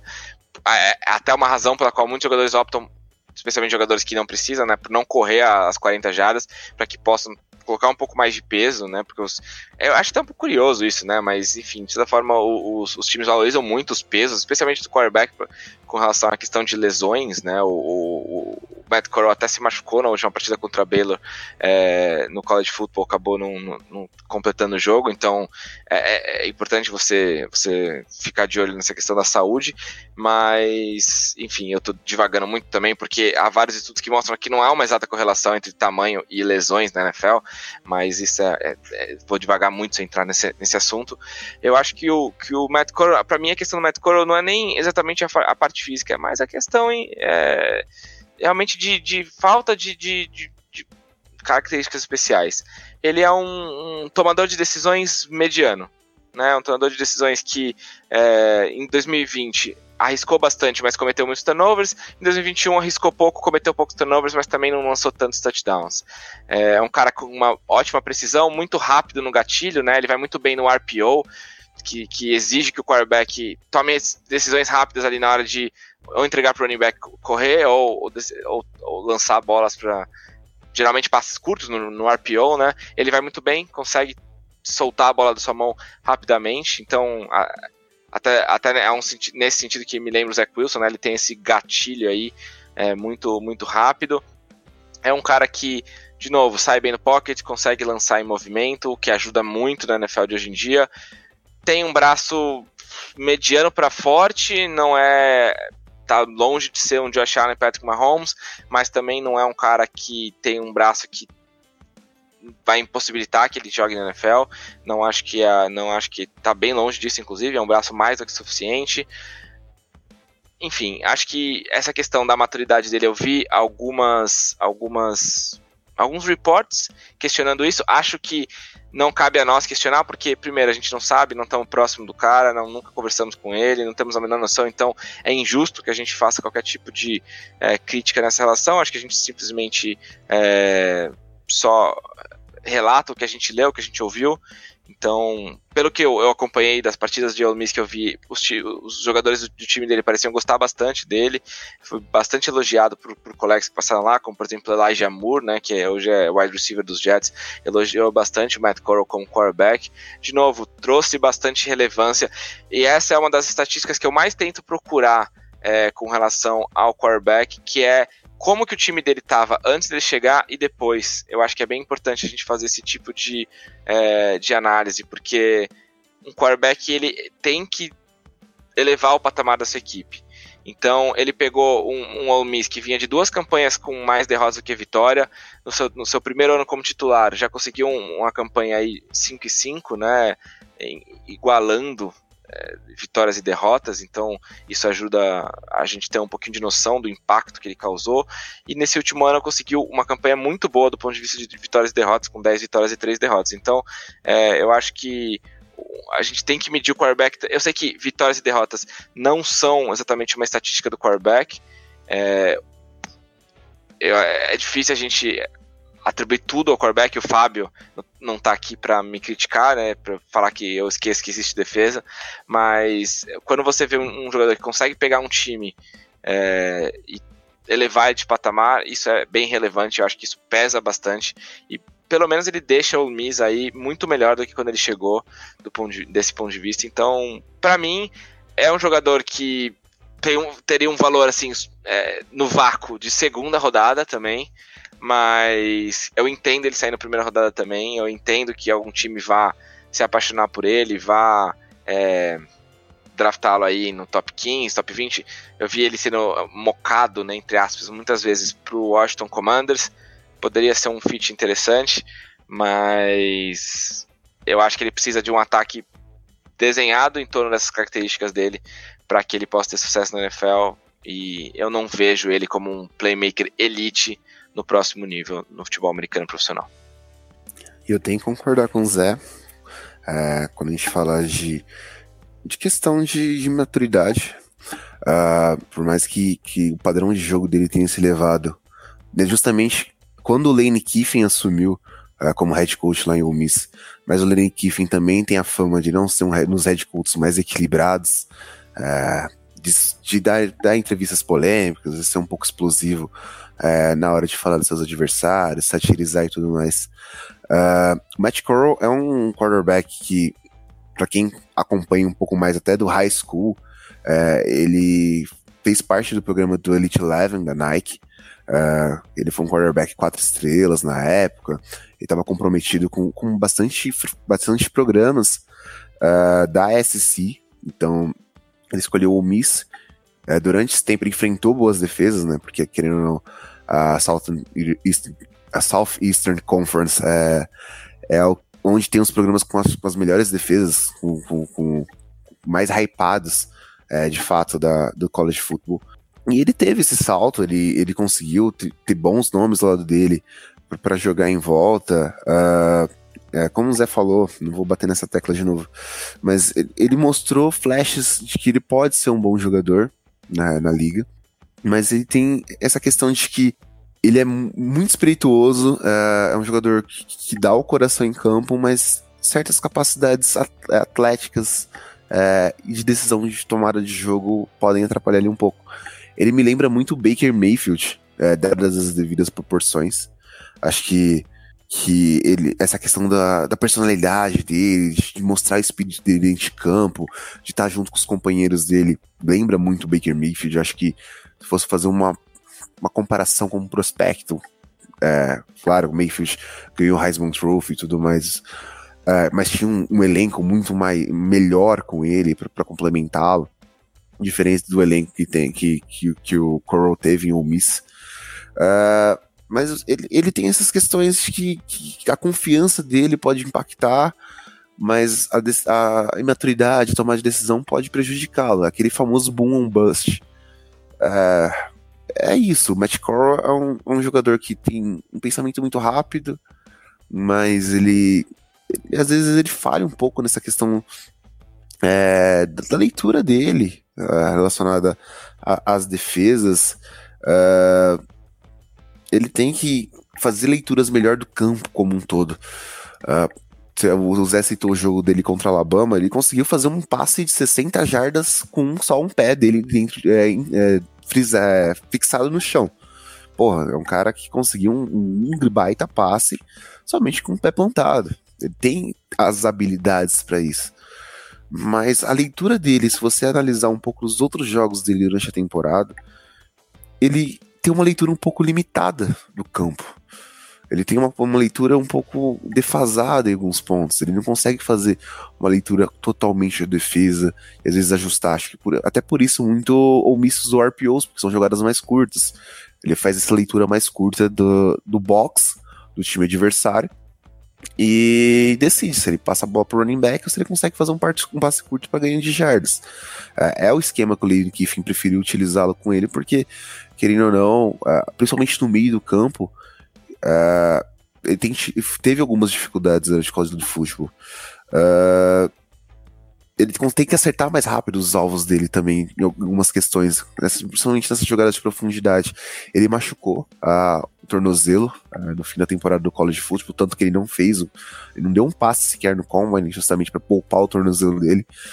Mas ele conversou com algumas franquias, uma das franquias que montou bastante interessada nele foi o Seattle Seahawks, alguns scouts é, e alguns reports sugerem que, que o Pete Carroll gostou muito dele como prospecto, que pode vir a apertar o gatilho nele na, na escolha de número 9, é, que foi a escolha da troca do Russell Wilson com o Denver Broncos. Eu acho que é mais aquele jogador que topo de segunda rodada seria uma, uma escolha ok para ele, mas não acho que as franquias vão esperar até a segunda rodada, ainda mais com algumas needs que, que alguns times têm. A depender também do board, mas uh, essas questões que, que o, Zé, o Zé pautou é, são, são importantes. Acho que, que, é difícil a gente apontar que ele não, não possa vir a ser um bom quarterback na liga, pelo menos um, um quarterback que consiga administrar seu ataque. Mas não, não, vejo ele como um prospecto estelar, um prospecto que pode ser um grande quarterback, como foi. Uh, às vezes a gente viu, por exemplo, prospectos anteriores, até o Mac Jones mesmo, que, que administre bem o, o ataque, tendo um bom técnico do lado. Acho que, que a franquia que pode vir a pegar o Coral vai ser uma franquia que vai estar em processo de rebuild. E não, não sei se vai ter as armas necessárias é, para municiar o, o Coral e dar a proteção que ele precisa na, na OL e tudo mais. Então vai depender muito de, de onde ele vai parar e como ele vai lidar com essas questões na NFL. A NFL é totalmente diferente do college football. Ele não vai ser um, uma daquelas caras hypados, aquelas estrelas do campus. Então ele vai ter que lidar com todas essas questões se ele quiser ser um bom quarterback na liga. Realmente, né, Lucão? São outros 500. Agora eu quero que você comece analisando pra gente o quarterback da universidade que mais surpreendeu na última temporada de college, né? A Universidade de Cincinnati, que chegou aos playoffs da NCAA. Ele que é Desmond Reader, chega com 22 anos para a NFL, 47 jogos como titular, 1,90 de altura, 95 quilos. Seus números em 2021, 3.344 jardas de passe, completou 64,9% dos passes, 30 touchdowns e 8 interceptações em 14 jogos. O Reader, acho que meio que apareceu do nada nessa última temporada de college, Lucão, e aí você concorda com ele nesse nosso top 5, dentre os cinco principais dessa classe? Qual é a sua análise sobre ele? Eu gosto bastante do Reader. Uh, Cincinnati é uma, um programa que cresceu bastante com ele sobre o comando uh, do ataque. É, ele mostrou, se mostrou muito veloz. Acho que é, ele, ele teve 4,52 uh, segundos no 40 Yard Dash, que foi uma surpresa para muitos uh, analistas. Isso cresceu muito o hype em cima dele para saber o que ele conseguiria produzir uh, com as pernas também na, na NFL. Ele chegou na, na, semifinal do college também, graças a, a um bom elenco em Cincinnati. Ele A Cincinnati tinha uma, tinha, uma, tinha uma boa defesa, ele conseguiu conduzir bem o ataque dele, uh, e isso foi importante. Uh, o Reader é, é, um jogador que, eu, que eu, assim, eu acho que é um, uma aposta válida. Eu gosto muito do teto que, que o Reader possa ter uh, na NFL. Acho que, comparado, por exemplo, com Coral e com Pickett, eu acho que o teto do, do, do Reader é maior. Ele é um jogador que, que não é tão grande, não, não é um jogador pesado, mas atleticamente falando é bom e tem boa mobilidade. Uh, ele, assim, conseguiu boa, uma boa produção. Se eu não me engano, ele, os quatro anos que ele que ele teve em Cincinnati foram quatro anos com recordes positivos. Isso pesa muito uh, a favor dele, né? Uh, ele tem o, o um braço muito bom, ele tem. Uh, e talentoso. Ele mostrou isso durante o Common, ele mostrou isso no Pro Day dele, mas acima de tudo, ele mostrou isso durante a temporada como um todo, a temporada de 2021 de Cincinnati. Uh, foi impecável de diversas formas e muito disso passou pelo Reader. Uh, pela consistência dele, pelo trabalho de pernas, acho que pela mecânica que ele mostrou, a inteligência e o processo de habilidade de leituras. É, eu, eu, eu, basicamente gostei muito de, de, ver o Reader jogando durante todo o ano, pela, pela capacidade dele de, de precisão também. Acho que dos, dos prospectos que a gente está citando aqui, na minha opinião, ele é o mais preciso. Ele aqui mostra mais essa questão de, de conseguir colocar a bola on the numbers, né? Que a gente fala uh, no back shoulder, que ele consegue fazer esses passes que, que a gente espera de um quarterback na NFL, que ele vá cuidar da bola, que ele consiga de fato é, mostrar a, que ele pode ser um comandante de um ataque na liga. Aliás, falando disso, ele foi. Tipo, ele, a confiança dele, a gente falou do, da, da imaturidade do, do Coral, ele sempre foi um excelente líder, assim. Todos os jogadores é, de Cincinnati que falaram é, sobre o Desmond Raider falaram que ele era um, um, líder em campo e fora de campo, que ele conseguiu se mostrou um exemplo para todo mundo. Uh, ele não, é só a questão atlética da, da, pessoa, ele sempre foi um cara comprometido com, com o que ele estava propondo para o pro programa dele. E isso pode ser bastante importante na NFL. Acho que ele é um cara que não chega pronto para jogar na liga. Pelo contrário, acho que nenhum dos quarterbacks que a gente citou até aqui, que vai citar, chega pronto para jogar na liga. É um cara que, que, se bem lapidado, ele pode mostrar bastante coisa, assim. É, claro que algumas coisas têm que ser trabalhadas, por exemplo, as zip balls dele costumam ser um pouco curtas. É, eu acho que, que diferente do overthrow, às vezes, do Kenny Pickett, essa, essa bola dele tem que ser trabalhada pela, pela questão de na NFL o jogo é muito mais rápido, as defesas são muito mais precisas na hora de atacar a bola, a gente tem muito mais ball hawks é, relacionadas a isso. E principalmente safeties, né? Fazem essa cobertura e isso pode ser um, uma questão bem ruim para ele. Uh, ele luta um pouco também quando os recebedores estão abertos. Uh, normalmente, quando ele tem recebedor disputando a, a, lateral do campo, ele tem mais facilidade de passar essa bola para lá do que do que de fato conseguir é, acertar o alvo dele quando o passe parece ser um pouco mais fácil, acho que ponta dessa de ball mesmo que eu comentei, que ele tem essa, essa questão. Mas ele é um jogador que, ele, que ele, ele pode ser bem trabalhado, ele chega a princípio para ser um, um, dos melhores reservas da liga, dependendo do, da franquia que draftá-lo. E se bem lapidado, ele pode vir assim um game manager, ele pode ser um, um, um quarterback que, que, dentro de um excelente esquema, com bons nomes e uma boa defesa, ele pode servir sim a, a produzir bem na liga. É, concordo com a análise do Lucas. Acho que o, o Reader é um cara que, bem contrário ao que a gente falou do Coral na questão da maturidade, aí pelo menos é o que se relata vindo lá de Cincinnati. É um cara, um líder nato, um cara que consegue galvanizar a sua equipe, enfim, consegue é, fazer todas as, as tem todas as características de um bom quarterback, pelo menos do ponto de vista de liderança e, e postura. Já dentro de campo, é, eu concordo com o Lucas. Ele é um jogador tanto quanto limitado. Eu acho que, assim, o Lucas mencionou que acho que ele tem um dos tetos mais altos da classe. Eu não tenho total certeza, sendo sincero, eu discordo um pouquinho nesse ponto. Acho que eu acho ele um tanto quanto limitado em alguma, algumas questões. A, a, a, tomada de decisão dele é, é bem, é, bem questionável, na minha opinião. Eu acho que ele não é um grande tomador de decisões, assim. É, isso para mim ficou bem claro quando ele teve qualquer tipo de jogo um pouco mais difícil, um pouco mais é, pegado. Eu acho que é um cara que se beneficiou bastante da, da, da, da, equipe em torno dele, que superou as expectativas muitas vezes. Ele, ele, ele me lembra um pouquinho, e é, é, é, assim, é, é, talvez seja um pouco injusto, mas me lembra um pouco Kellen Mond até, que no ano passado também não recebeu muito hype, mas foi um jogador escolhido na terceira rodada. Eu acho que ele, ele tinha um elenco interessante em Cincinnati, levou o time aos playoffs, que realmente é algo aí louvável. Eu vi algumas comparações com o Ryan Tannehill, né, o que é um, um nome até um pouco interessante, um pouco fora do comum do que a gente costuma ver aí para esse tipo de comparação, mas achei que até cabível, é um cara que tem o tamanho para jogar a posição, ele tem a, os intangíveis da posição de quarterback, mas eu não tenho total certeza com relação ao encaixe dele num ataque é, sistema profissional, né? Essa é uma discussão que morreu um pouco nos últimos anos. A gente sempre falava que ah, os quarterbacks estão vindo da NFL, eles estão vindo de sistemas muito muito universitários, como que eles vão se encaixar nos sistemas profissionais?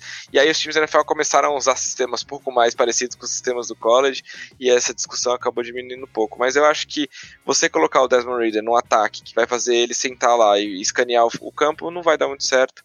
Você precisa mesmo de um ataque que consiga utilizar aí essas características dinâmicas que ele tem, você precisa colocar ele em movimento, você precisa extrair um pouco mais dele, mas ele também não é um grande corredor, ele também não é atleticamente assim é, incrível. Ele, ele, ele, ele tem uma, um, braço forte, ele, ele consegue é, fazer jogadas fora do pocket, ele consegue correr com a bola, mas eu não acho que ele é especial nesse sentido. Não acho que ele é um cara que é, consegue fazer coisas que outros jogadores que a gente mencionou agora conseguem.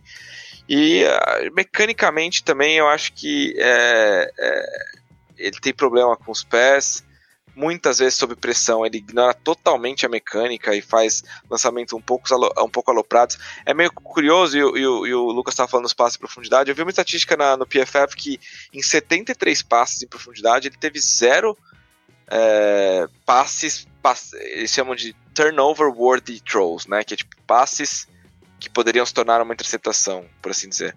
E é um número muito interessante. Só que no meio do campo, ele foi o contrário, ele teve muitos turnover worthy throws, né? Muitos passes que poderiam se tornar interceptações. Então ele colocou a bola em risco, o que na NFL a gente sabe. Se o cara colocava a bola em risco no college, você pode escrever que na NFL ele vai é, é, todos esses riscos vão se tornar interceptações. A gente viu isso, por exemplo, com o Justin Fields, né, que era um cara que não cometia muitos turnovers na, no, no, college football, mas a gente questionava um pouquinho algumas vezes. É, a gente não, porque eu vou ser bem sincero, eu não questionava, eu era um cara que bem hypado no Justin Fields, então faço aqui até o meia-culpa, ainda que seja muito cedo para acabar qualquer tipo de coisa sobre a carreira dele, mas algumas outras pessoas que discordavam de mim e por enquanto com uma análise mais acertada do que a minha, diziam que ele poderia sofrer um pouco porque os passes dele demoravam um pouco para chegar nas janelas que precisavam chegar, apesar da precisão muito boa, né, do Justin Fields. O Desmond Reader talvez tenha um pouco disso também, né, um pouco aquele meio segundo a, a mais ali na hora de tomar a decisão, é, talvez possa pesar um pouco na NFL, possa se tornar um turnover e isso seria um grande problema. Mas é, é um, é um jogador que, que pode. É, acho que o Lucas foi preciso ali quando ele fala que ele pode ser, no mínimo, um bom reserva. Um cara que vai agregar muito no vestiário, vai agregar muito. É, não vai ser um problema, não vai atrapalhar. Porque a gente sabe que é muito comum quarterbacks que chegam e atrapalham o vestiário, né? Não é o caso do Reader. Eu acho que ele é um cara que traz experiência também, mesmo que não tenha sido profissional ainda, ele traz experiência de conduzir um time inferior até patamares nunca antes alcançados. Então isso é valioso. Não acho, de novo, estou sendo meio repetitivo aqui, que vale uma escolha de primeira rodada, mas nesse ano, carente de quarterbacks, talvez ele consiga aí é, se, se, se espremer ali na final da primeira rodada e, e, conseguir um salário e um contrato um pouco melhor do que se sair na segunda rodada. Pois é, né? Vamos ficar de olho. E sobre o Justin Fields que o Zé trouxe, vamos ter fé que o meu Chicago Bears merece tempos melhores na posição de signal caller. Nova comissão técnica vai extrair o que ele tem de melhor. Vamos acreditar. É, é importante, é importante ter paciência, André. Você tá certo. E acho que a gente vai falar ah, isso é a mesma coisa dessa classe daqui a um ano, né? É importante ter paciência. Esses quarterbacks, todos eles, muitos dos quarterbacks que estão vindo do college, vêm cada vez menos prontos, né? Porque enfim, jogam sistemas diferentes, é, ou tem técnicos doidos como o Lane Kiffin, né? O, o, Lucas falou muito bem aí do Matt Corral. Então é muito difícil a gente julgar esses caras com 20, 21, 22 anos. A gente precisa ter paciência, mas como torcedor eu entendo quem não tem paciência, porque eu, do meu lado, torcedor, também consigo ser bem impaciente com ah, não, mas eu prefiro, eu prefiro que o meu time espere pelo menos mais um ano. A classe do ano que vem tá melhor, quem sabe? É, Vou acreditar é. nisso.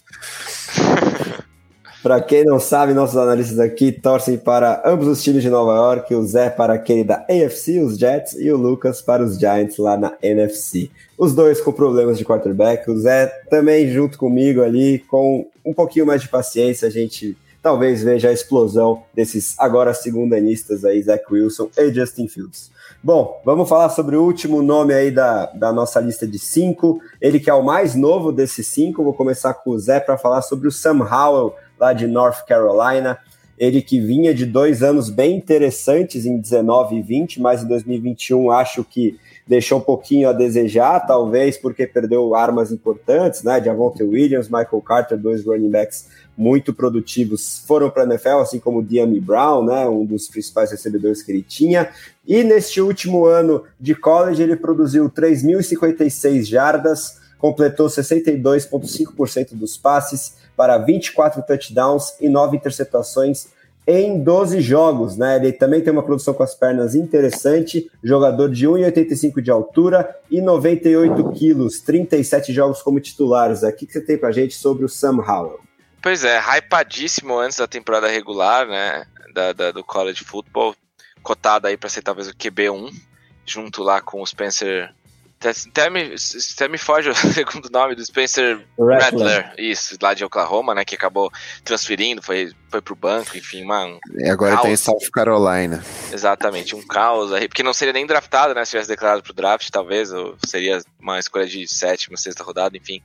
Mas essa casa 2020 passou por todas esses, essas turbulências. Bom, o Howell é um cara que eu até acabei analisando um pouco mais do que, do, do que os outros, porque eu também analisei bastante ele em 2000, na, na, no ano passado, né? Até por ser um cara que já era cotado como um dos primeiros, eu, um dos primeiros caras que eu comecei a analisar. Assim, é uma coisa que é importante falar, ele é o QB número 1 um do PFF, por exemplo. Tá? Então é uma informação relevante aí. Ele segue sendo o melhor quarterback da classe segundo o PFF, que muita gente ama, muita gente odeia. É um, é um site, né? uma, uma empresa, enfim, um grupo de analistas que busca usar as estatísticas é, fora do comum, as estatísticas avançadas, né, estatísticas que talvez não estejam aí na, na no box score, né, não esteja aí na, na, no resumo do jogo, mas muitas vezes é, é, uma análise interessante que vale levar em consideração, mas não pode ser a nossa única, nosso único ponto de referência. Uma coisa bem interessante é que ele quebrou 63 tackles nessa temporada correndo com a bola. Ele desenvolveu no seu jogo, talvez por pura necessidade nessa última temporada, um jogo terrestre absurdo. Completamente fora do esperado. E se você olhar as estatísticas dele em 2019 2020, ele havia corrido para um total de 181 jardas combinadas nos dois anos e correu para 828 jardas. Né, e 11 touchdowns Caramba. em 2021, aí, um número totalmente acima do que ele vinha fazendo, é, um número que realmente salta aos olhos, de novo, quebrando 63 tackles nessa, nessa, né, em todas essas corridas, um número muito, muito alto, se não me engano, o número mais alto entre os quarterbacks nessa temporada, é, mostrando um aspecto diferente aí da, da sua, da sua do seu jogo. Me lembra um pouco um Mitch Trubisky, que também, quando, na casa dele foi quando ele chegou na NFL, né, e é até uma análise meio porca, porque os dois jogaram na mesma universidade, mas é, Trubisky também na, NFL mostrou aí um jogo terrestre bem mais competente do que a gente imaginava. Mas de toda forma, não sei se é suficiente para torná-lo aí um prospecto de quarterback é, que valha, de novo, uma escolha de primeira rodada. Ele teve um ano muito bom em 2020, tinha um elenco aí excelente, excelente, um elenco muito bom. A gente viu aí quatro jogadores sendo draftados né, dos skill positions dele. além de jogadores de linha ofensiva. Então, realmente um, um ataque é, muito explosivo em 2020, 2021 decepcionou demais, mas a gente já falava antes da temporada que seria assim, né, por conta dessas ausências. Acho que preocupa o fato dele ter perdido grande parte dos jogos esse ano, né? Se não me engano, foram uh, seis ou sete derrotas né, na temporada inteira, só cinco vitórias, foram cinco vitórias e sete derrotas, né? Então acho que isso preocupa um pouco também. A gente sabe que o quarterback precisa elevar o seu jogo quando o time mais precisa dele, não foi o caso. Uh, assim, o Sam Howell, para mim, é um dos nomes mais intrigantes desse draft. Eu acho que ele, ele, ele poderia ser é, uma surpresa e, e ele como é que eu posso explicar isso? Ele, ele não tem nenhum, na minha opinião, também não tem nenhuma característica especial, não faz nada que, que a gente não tenha visto antes. É um cara que, enfim, foi muito comparado ao Baker Mayfield, né, antes do ano, mas não acho nem que o Baker Mayfield seja uma boa comparação. Fisicamente até é, mas é, não, é o, não é o mesmo estilo de jogador, eu acho, não é não é o mesmo estilo de passador também. Eu acho que o Baker Mayfield ele era um pouco mais, um pouco não, bem mais polido quando ele veio lá do, do, de Oklahoma do que o Sam Howell vindo agora. Eu acho que o Sam Howell precisa ser muito mais desenvolvido. Ele, ele, enfim, esse ano ele optou por adicionar essa característica de correr com a bola quando, quando as suas primeiras leituras não estavam lá. Então, ao invés de ficar dentro do pocket, sofrer necessariamente o sack, ele conseguiu correr bastante. Mas eu não sei se isso traduz para NFL um cara como ele que não tem uma característica atlética tão especial, eu não sei se ele vai conseguir reproduzir isso na NFL com consistência. Eu acho que se ele conseguir, ele poderia ser um quarterback muito bom, poderia valer uma, uma escolha de primeira rodada, então é bem contingente, a, a não ser um, uma fa farsa, né, essa, esse jogo terrestre que ele desenvolveu em 2021, mas de toda forma eu acho que se eu tivesse que apostar né, as minhas fichas, eu diria que na NFL ele vai ter bem mais dificuldade.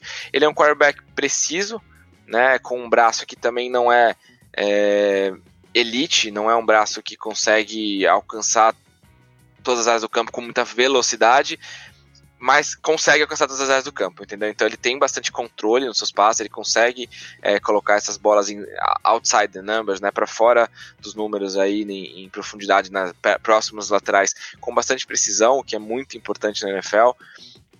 Ele, ele consegue é, fazer leituras também. É, assim, leituras básicas, principalmente aquela que a gente chama de é, leituras de meio, meio campo, né? Que o ataque coloca rotas, por exemplo, todas correndo para a esquerda, inclusive os recebedores que vêm da direita cortam para a esquerda também, para que todos ocupem uma área parecida do campo e não obriguem o quarterback a ler o campo inteiro. Né, como na NFL muitas vezes acontece. Então ele consegue fazer esse tipo de leitura, mas eu não sei se leituras de campo inteiro com, com consistência fazem parte do jogo dele. Eu acho que ele precisa melhorar bastante. Enfim, é um jogador que todos os jogadores desse draft eu sinto tem é, alguma algum porém. Acho que o porém do Sam Howell é essa queda de produção quando seus, seus playmakers elite saíram, é essa falta de consistência nas suas leituras, é esse seu braço bom, mas não elite. Mas uma coisa que eu gosto bastante dele é é a idade, né? A questão da idade. Ele só tem 21 anos, não é um cara que vem como os outros aí com 22, 23 anos, ou seja, não é um cara que teve sucesso no futebol americano universitário porque ele era mais velho e mais maduro do que os seus competidores. Não, era um cara que estava ali na média de idade é, parecida com seus oponentes e por isso, por isso qualquer tipo de produção que ele teve não, não foi uma farsa, na minha opinião, não foi uma coisa é, desproporcional. Ele que até teve um ano muito bom de freshman, né? Que geralmente é um bom indicativo de sucesso futuro, tá? O cara ter um bom ano como true freshman é, costuma ser uma coisa que, que tem uma certa correlação com quarterbacks que, que dão certo na NFL, então vale ficar de olho nele. Se eu tivesse que apostar umas coisas mais de fim de primeira rodada em qualquer um dos quarterbacks, talvez se o Malik Willis não tivesse disponível. Talvez eu fosse de Sam Howell. Eu ainda não fiz o meu ranking, tá, dos quarterbacks. Acho que isso é importante dizer também. A gente tá aqui fazendo podcast. Eu ainda tô no processo de analisar esses caras. Porque é muito material, é muita coisa. De novo, não sou nenhum especialista. Tudo que eu tô falando aqui são coisas que é, eu, é, eu assisti, eu li, mas a, meu olhar ainda é muito limitado. Demora uma vida inteira para você se tornar um cara que vai conseguir ter qualquer tipo de análise um pouco mais profunda. Então eu vou estudando, eu vou aprendendo, e eu tô aqui para debater, não tô aqui para fazer qualquer tipo achar que eu sou superior e sei mais, não, pelo contrário, eu tô aqui para dar minhas impressões, né, o que, que eu acho desses caras. E o Sam Howell tende para mim a ser o QB2, QB3 nessa classe né, com o Mike Willis QB1, mas ainda não é nada sólido. Talvez ali um pouco mais próximo do draft, uma semana antes, algum, uns 10 dias antes, eu tenha alguma coisa aí para soltar, o meu, meu ranking de quarterbacks. Mas por enquanto é essa direção que ele está caminhando.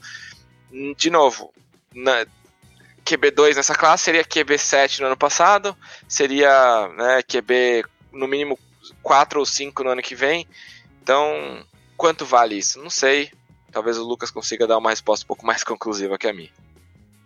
O pior é que quando a gente fala de Sam Howell, ele é um cara que, mesmo tendo só 21 anos, ele é um senior. Ele teve partidas como true freshman e teve três temporadas como, como titular da posição lá em North, North Carolina. É uma coisa que pesa. É um cara que já tem experiência no comando de um ataque, mesmo. É, mas acho que ele é junior, né, Lucas? Acho que ele não, acho que ele não era senior, não. Acho que ele é um, é um acho que é redshirt, redshirt junior, não tenho certeza, mas acho que, ele, se não me engano, ele é junior. É, red, é junior, é junior, verdade. Essa questão, perdão. É, mas ele é um cara que, que, querendo ou não, ele bateu recordes é, dentro do estado. Ele é da Carolina do Norte. É, ele bateu recordes do high school. Ele bateu recordes da universidade. É, é um cara que, se a gente colocasse ele justamente na época que ele jogava com Michael Carter, com Puck. Ele é um cara que produziu muito nesse ataque de North Carolina. É, acho que os números dele até foram um pouco inflacionados justamente por isso e a gente poder não ver uma coisa que a gente viu no ano passado, que é, é de fato ele comandando um ataque sozinho e mostrando que se ele pode de fato ser um bom quarterback na liga. Uh, acho que, que depende muito dele ser entre o terceiro e o quinto quarterback selecionado. Uh, acho que a maioria dos analistas e dos mocks que eu tenho visto, ele tem oscilado bastante entre ser uma escolha depois do top 15 e ser o topo de segunda rodada. Uh, eu acho que. Assim, eu, eu gosto do Sam Howell em alguns pontos e desgosto em outros. Uh, muito pelo que o Zé falou mesmo, assim, uh, são pontos que eu não vou nem repetir, porque é de fato o Sam Howell é um jogador que que a gente não sabe o quanto ele pode ser decisivo dentro de uma, uma NFL a partir do esquema certo, né? Uh, ele é um jogador que, que não vem de uma grande universidade, assim, por mais que, que esteja numa conferência da Power 5. Uh, North Carolina, a fama é no basquete, a gente sabe da força que o time tem no basquete. Uh, mas ele pode ser um, um, daqueles quarterbacks que podem ver surpreender não sendo um grande nome.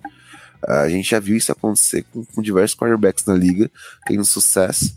Uh, os, ele é, é, um líder, que nem a gente falou do, do Reader, ele também tem essa questão de liderança, uh, essa leitura dele de escalar o pocket, uh, escanear o campo para saber se ele vai correr com a bola, que é uma coisa que ele adicionou bastante no ano passado, ou se ele vai procurar uma jogada mais explosiva uh, com, com o recebedor. Só que e ao mesmo tempo ele ele precisa trabalhar um pouco essa questão do timing dele para algumas questões. É, ele é um jogador que, que, não é tão alto já tem um, um, peso mais perto dos 100 quilos. Quanto isso pode limitar ele dentro da NFL? É, querendo ou não, a NFL ainda tem essas questões de quarterbacks com menos de 1,88 e 90. Uh, Claro que não um jogador baixo, como, como o Drew Brees, por exemplo, ou como o Kyler Murray, mas quanto isso pode afetar o jogo é difícil falar porque é, é, o fit dele dentro da liga vai variar bastante. A gente, mais uma vez, está falando de prospectos que, que estão indo para o nível profissional que podem não ter.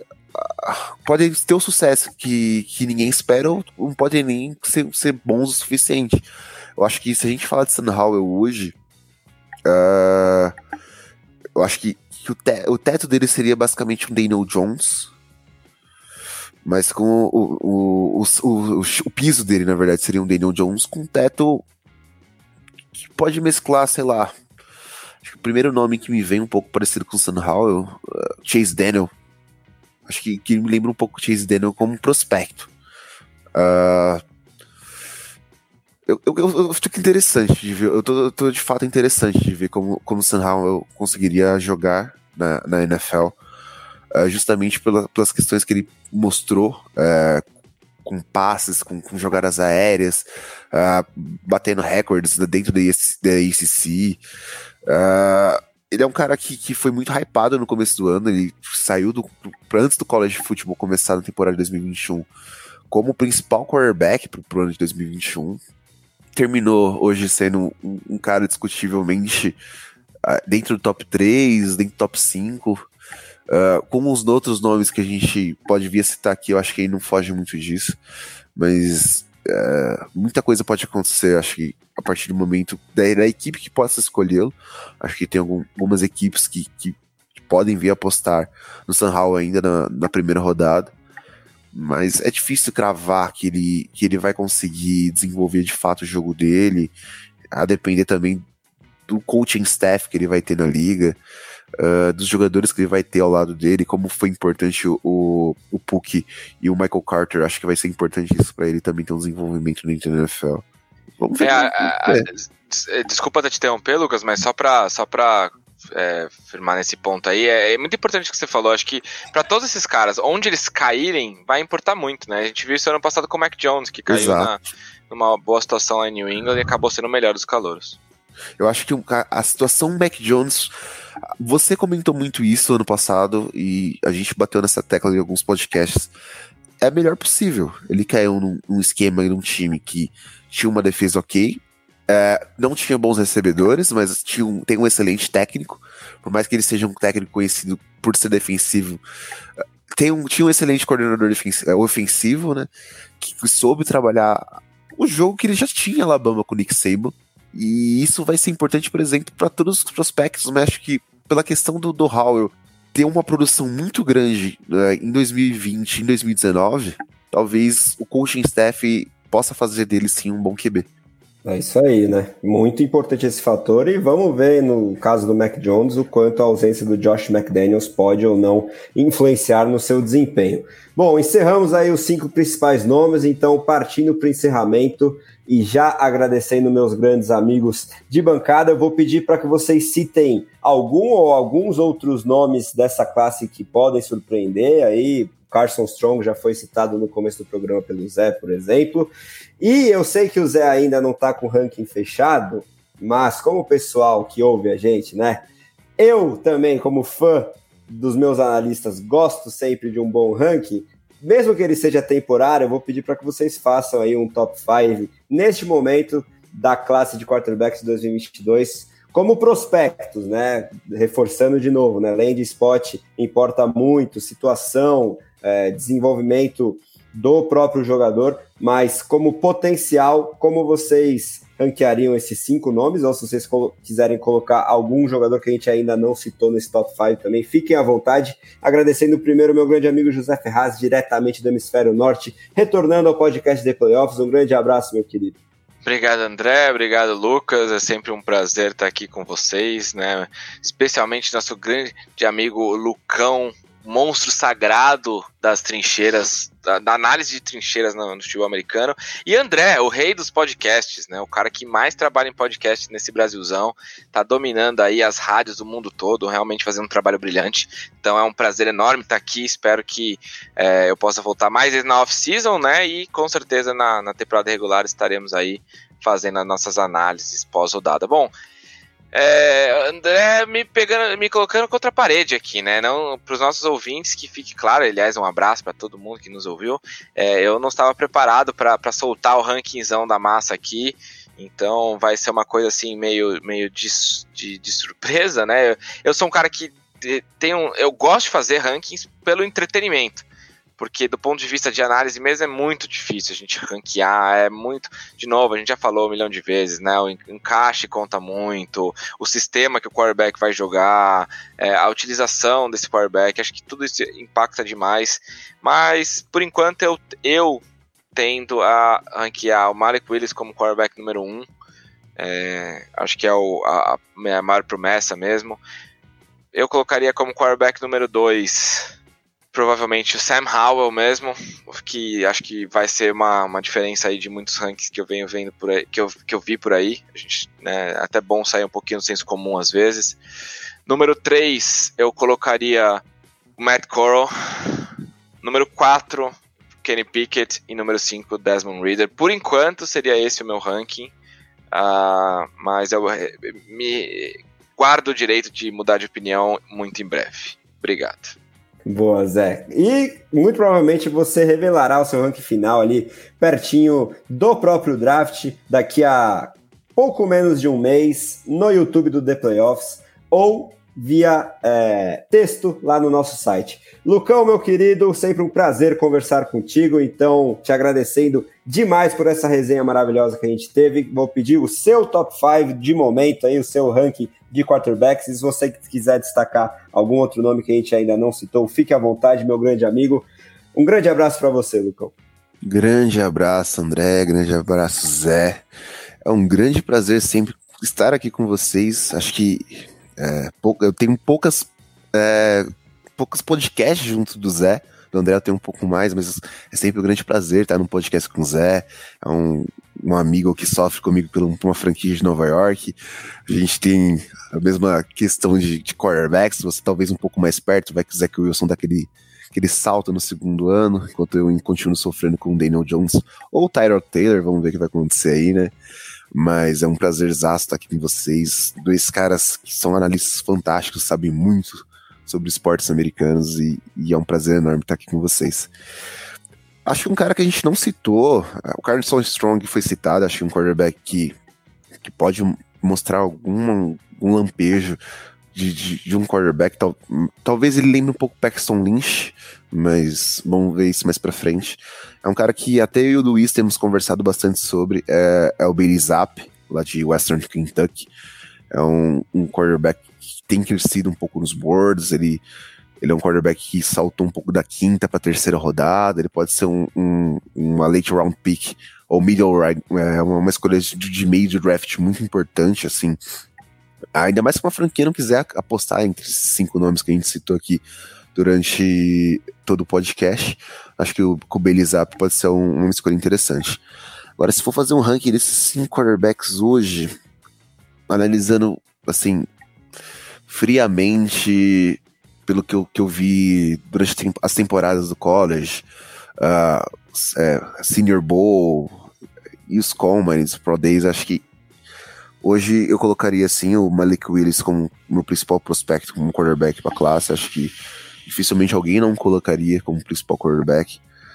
Como segundo, vou discordar um pouquinho do Zé. Acho que o Matt Corral ele seria esse.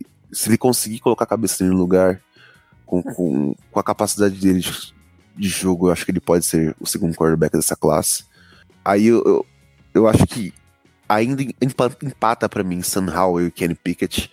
Acho que são dois jogadores que são questões de fração. Acho que eu coloco o Pickett um pouco acima por ter vi visto um pouco mais de jogos do Pickett sem grandes armas do que, que o Howell. Uh, hoje eu colocaria acho que o Pickett em terceiro, o Howell em quarto e o Reader, por mais que ele tenha conseguido chegar na, na semifinal do college football, ele tem coisas a serem desenvolvidas e isso pesa um pouco. Acho que ele pode vir a ser o quinto quarterback escolhido nessa classe. Boa, Lucão. O clipe já tá feito aqui, já reservei para depois a gente pagar essa aposta dos meus analistas. Não, brincadeira, gente. É um ranking de potencial e todos os fundamentos que eles muito bem elucidaram aqui na nossa análise fazem todo o sentido na hora de ranquear, pelo menos no momento, esses jogadores. E André, vou é, só te interromper um segundo, porque acho que é importante a gente falar. Uma coisa que me veio à cabeça agora que eu lembrei, é, quando, quando o Lucas mencionou o Bailey Zapp lá de Western Kentucky, o Caleb Ellaby de Western Michigan, até por isso que eu lembrei, né, os dois de faculdades com Western no nome, é, ele teve os se não me engano, o terceiro melhor é, rating da história da NFL em 2020 próximo ali do Mac Jones e do. Do da NFL, desculpa, do, do College Football, próximo ali do Mac Jones e do, e do Zach Wilson em 2020. Em, em 2021 ele caiu bastante produção, não acho que vai ser um quarterback draftado. Não sei nem se ele vai ser draftado, deve sair lá para sexta, sétima rodada. Mas é importante a gente lembrar que você isolar temporadas de, de quarterbacks, às vezes você encontra discrepâncias que quando o cara continua a carreira dele no college, elas voltam ao normal. Então, aquelas temporadas de Zach Wilson e Mac Jones em 2020, por exemplo, se a gente também colocar em perspectiva, comparando com outros jogadores que continuaram jogando, é, depois desse ano de Covid, né, que foi um ano bem estranho, a gente consegue encontrar algumas coisas estranhas. Então, por isso, a, por exemplo, a, ficar um pouco cético com essa temporada do Kenny Pickett, que, claro, pode ser verdadeira, pode, já a gente tem exemplos de, de, de, de casos como o Joe Burrow que essa explosão no último ano foi verdadeira, mas é importante a gente também lembrar dos casos que não deram certo, que pode ser como, por exemplo, o Caleb Allaby agora de Western Michigan, mas só porque eu tô falando, o cara vai se tornar o maior quarterback de todos os tempos, porque a zica, a gente sabe, é real. A zica sempre prevalece e realmente essa montanha russa de estatísticas de college é, é muito louca, né? Um jogador pode sair do auge para um abismo muito rápido e a gente tem mais de um exemplo, né? Como já falamos aqui durante o nosso podcast, que teve essa edição gravada e editada mais uma vez pela grande WP Oncast. Se você quiser gravar seu podcast ou qualquer material audiovisual, fale com o nosso amigo Pix e tire as suas dúvidas pelo telefone ou WhatsApp DDD 54 996205634 ou pelo site grupowpcom.com.br em nome de José Ferraz e Lucas Oliveira, eu sou o André Amaral e essa foi a edição número 15 do podcast The Playoffs. Sexta-feira que vem estaremos de volta para continuar a falar sobre os prospectos do draft que se aproxima. Muito obrigado pela audiência, um grande abraço e até a próxima.